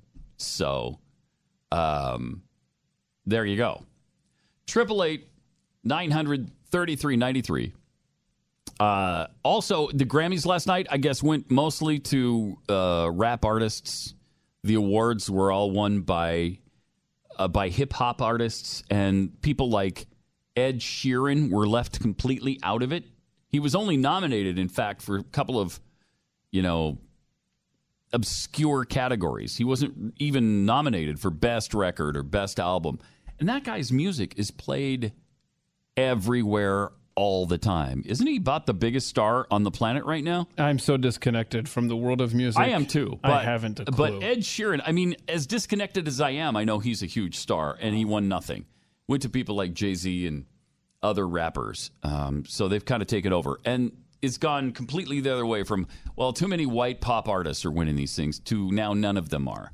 So we've Overton windowed even the Grammy Awards now, and there's also something interesting going on in the world of TV as executives are wondering what's next for HBO after Game of Thrones ends.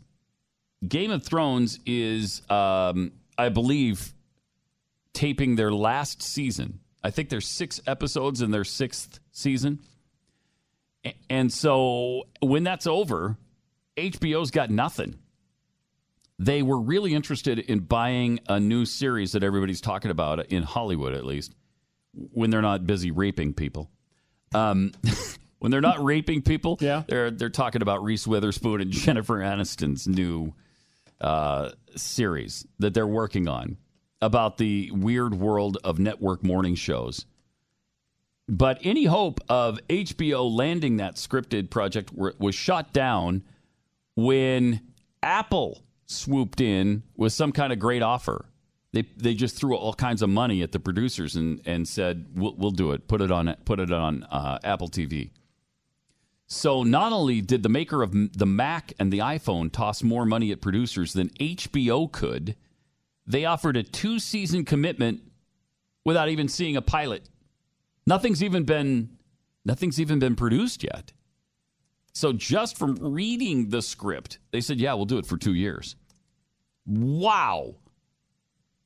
This is changing everything. HBO it, it might be in trouble because you've got you have Apple, you have Facebook doing uh, programming, you have Netflix, you have Amazon. Uh, those are formidable opponents right now. Hulu. Hulu, yes. And and so you got so many different places and so many people are just making so much money with these subscriptions that they can pay whatever they want. HBO appears to be, you know, has always appeared to be a, and has been a juggernaut. And lately it's been powered by Game of Thrones, one of the biggest hits in the history of cable. But it, again, it's shooting its final six episode season. And um, they have no obvious successor to Thrones. And they have to contend with Apple, Amazon, Netflix, Hulu, everybody else. Industry, industry experts say HBO's problems, along with other things, pose a challenge to the Justice Department's effort to block AT&T's acquisition of the network's parent Time Warner. Um, Justice put HBO's power at the center of its legal action last week, citing the network 18 times in its enforcement action, which said that an internet and cable giant like AT&T could withhold HBO to disadvantage other providers. The department's case could be substantially weakened if HBO turns out to be on shakier ground. Um, according to an analyst, HBO has been the holy grail. They invented the business of subscription television, but the world is changing. A lot of channels are competing on the programming front now. Yeah, Netflix spent $5 billion on new programming last year.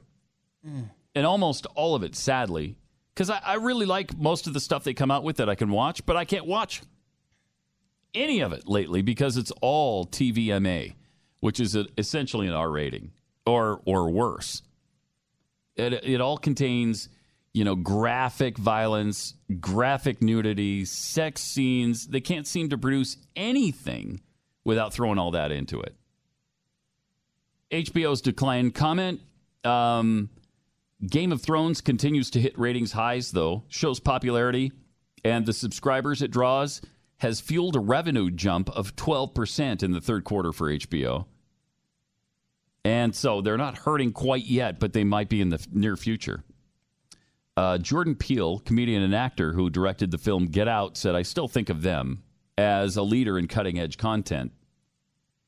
But that may not always be the case. Industry experts say that when it comes to the key metric of shows in their prime, several seasons in, with an established fan base, but still a large number of seasons ahead, HBO is lacking. It has several scripted series uh, past the five season mark with dim long range prospects. Curb Your Enthusiasm. Wow, is that still on? I think so, yeah. Curb Your Enthusiasm? wow. Veep is still on. Um, and a slew of other new shows like Westworld, which I'd love to watch because I loved the original movie. But it's, again, that's TVMA. The Deuce, Vice Principals, which I've never heard of. Only Silicon Valley and Ballers are past their third season without being near their end, and Ballers has just had modest success at best. Five years ago, just five years ago, HBO had a bunch of hits, including Girls, True Blood, Boardwalk Empire. Uh, but now things are changing. So, without a glut of viable franchises, HBO has tried to create value with one-off programming. You just you see one thing and then it's gone. Um, they also might do a Deadwood movie, talking about a, a documentary about Garry Shandling. That's riveting programming. thought that would was you the Garry watch? Shandling show. Would you watch a documentary about Garry Shandling? My list of things that I need to get to is so long. I think I would tuck that one in right Mhm. at the bottom of that list. Mm-hmm. No. I'm watching that one just after the Adventures of Carrot Top. Oh wait, that's Yeah, a I mean, thing. right after. Wait, that's out there. Uh, no, not yet. No. But hopefully it will be soon. All right, let me But know when it's out there, confirmation on We're that. both in, right? We're all in on the Adventures of Carrot Top. Mhm. Well, right after I watched the 24-hour Borathon with Al Gore talking about the Sure. planet warming. Right. Yeah, 24 hours Nap- of Al Gore. Nap time, man. Wow. Put that thing on. Wow. no. So executives are attempting a new standalone show. Um, this one based on Gillian Flynn's bestseller Sharp Objects. Uh, perhaps the best bet though for consist is with Big Little Lies. Is that an HBO show? Dramatic series directed by Vallée, written by David Kelley. David E. Kelley is responsible for a lot of hits like L.A. Law, um, and starring Nicole Kidman. that's it's interesting that these channels, uh, Netflix, uh, Hulu, Amazon, are getting major stars now to to do their shows. Yeah. You know, Kevin Spacey was a good example. Mm. What happened to him? Uh, uh, I don't know. I haven't heard about him lately. No, he's not been in the news. Haven't seen much of all. House of Cards either. What's that? Gosh, they fall fast, man. Oh my gosh. Um, and you know, they just The Sopranos has already been ten years ago. Can you believe that? It's been ten years since Sopranos uh, ended. Wow. And since that time, since Sopranos ended, you've got Apple, Netflix, and Amazon and Hulu all jumping into this thing. So the world has changed. It has just absolutely changed. Amazon recently agreed to shell out $250 million just to license the TV rights to Lord of the Rings. See, that's going to be. I, I'm Just to calling it license now. it. That's going to be a fail. And I hope it's not. But I, I that do just, too. That just But the- smells like disaster waiting I to know happen. the movies were so great that I don't. You can't top that. Were they ever Jeez. books too? See, I think the books were even better than the movie. Although that, as for movies Were from there books, books? Yeah, called the Lord of the Rings, like the trilogy. okay, okay, all right. Now, see, now I feel stu. Now I feel like Sherri Shepherd. I thought that was a very genuine. I was like, come on, man. What an actor, huh?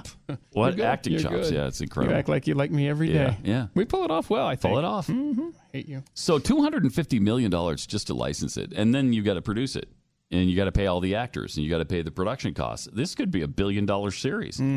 They The- better not screw it up. The bubble keeps getting bigger, and HBO is trying to keep up, according to a producer uh, who's trying to set up shows on HBO. Uh, it's going to be tough. It's an interesting world now because everything's changed. Triple eight nine hundred thirty three ninety three. More Pat Gray Unleashed coming up. Pat Gray Unleashed on the Blaze Radio Network.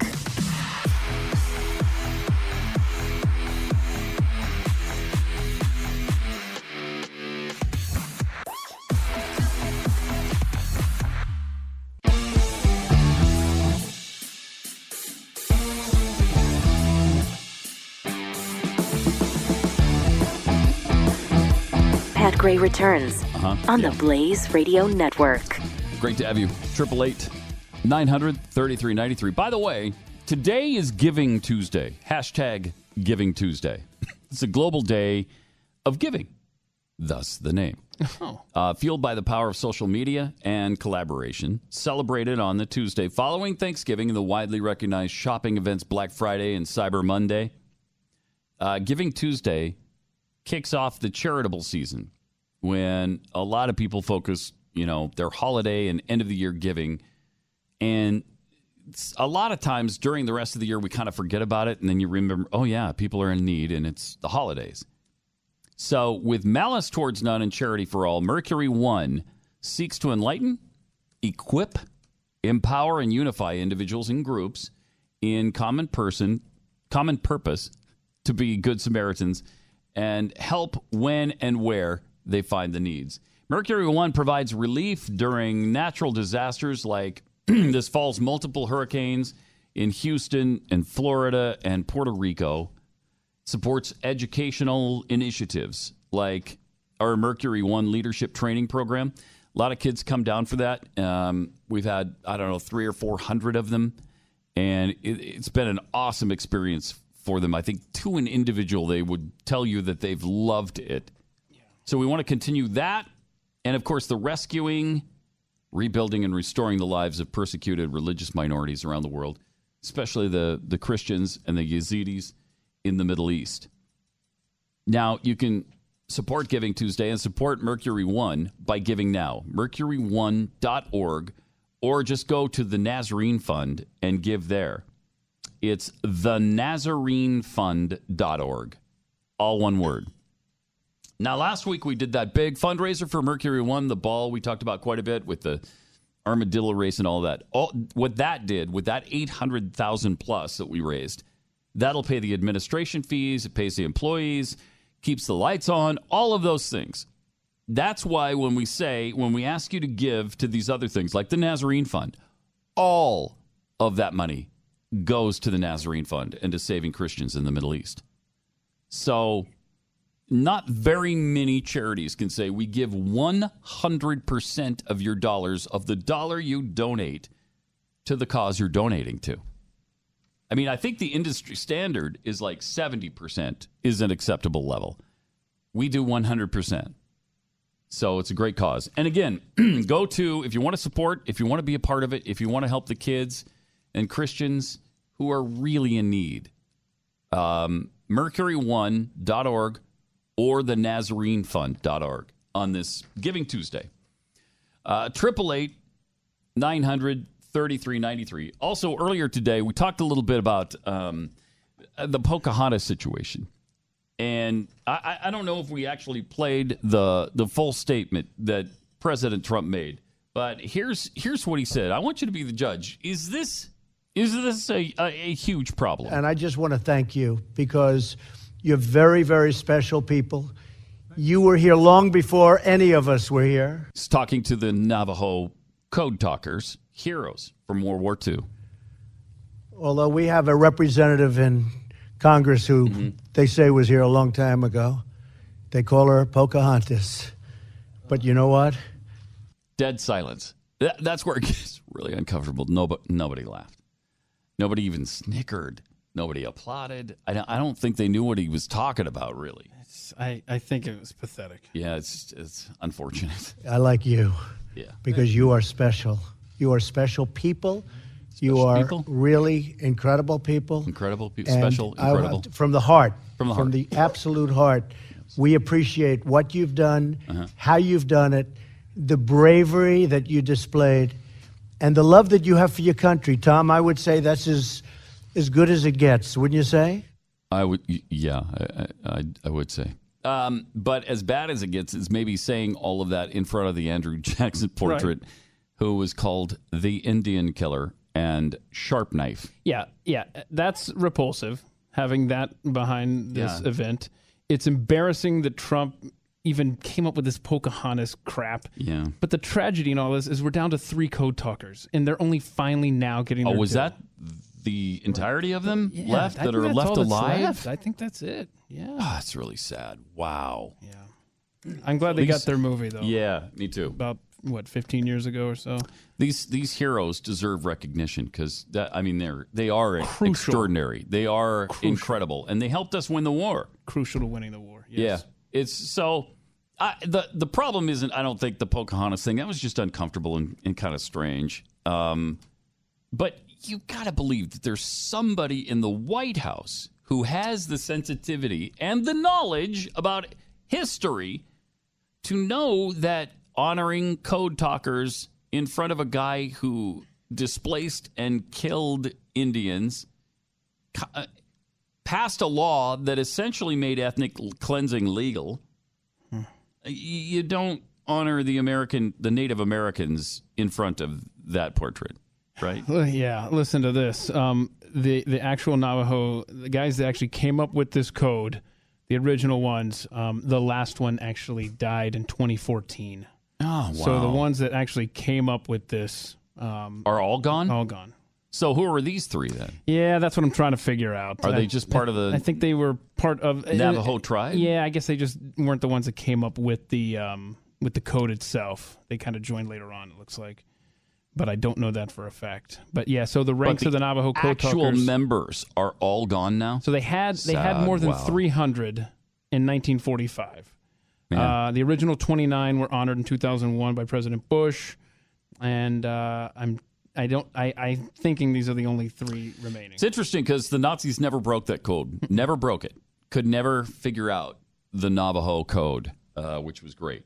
And here was um, Huckabee Sanders tried to explain this to the news media yesterday. Why did he feel the need to say something that is uh, offensive to many people while honoring the Navajo code talkers, these genuine American I think heroes? what most people find offensive is uh, Senator Warren lying about her heritage to advance her career.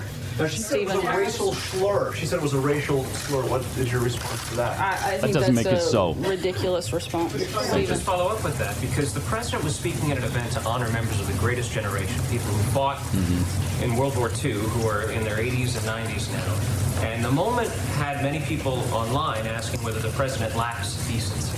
What's your response to that notion? Look, I think the president uh, certainly uh, finds uh, an extreme amount of value and respect for these individuals, which is why he brought them and invited them to come to the White House and spent time with them, recognizing them and honoring them today. So I, I think he is uh, constantly showing ways to honor those individuals, and he invited them here at the White House today uh, to meet with them and to also uh, remind everybody about what the historic role that they played uh, many years ago. I will say this you can hear the disgust and the disdain that the members of the press have for Donald Trump and everybody in his administration with every question they ask. Can't you? I mean, it is just, they can't even hide it. They hate the guy and his administration, everybody in it, so much that they, they, they can't even pretend to be objective. It's just not in them. Fascinating. It's interesting to watch. Sad, but interesting. Triple eight nine hundred thirty three ninety three. Use that number uh, tomorrow, and we will talk to you then about the uh, new iPhone, among other uh, great topics. Here on Pat Gray Unleashed.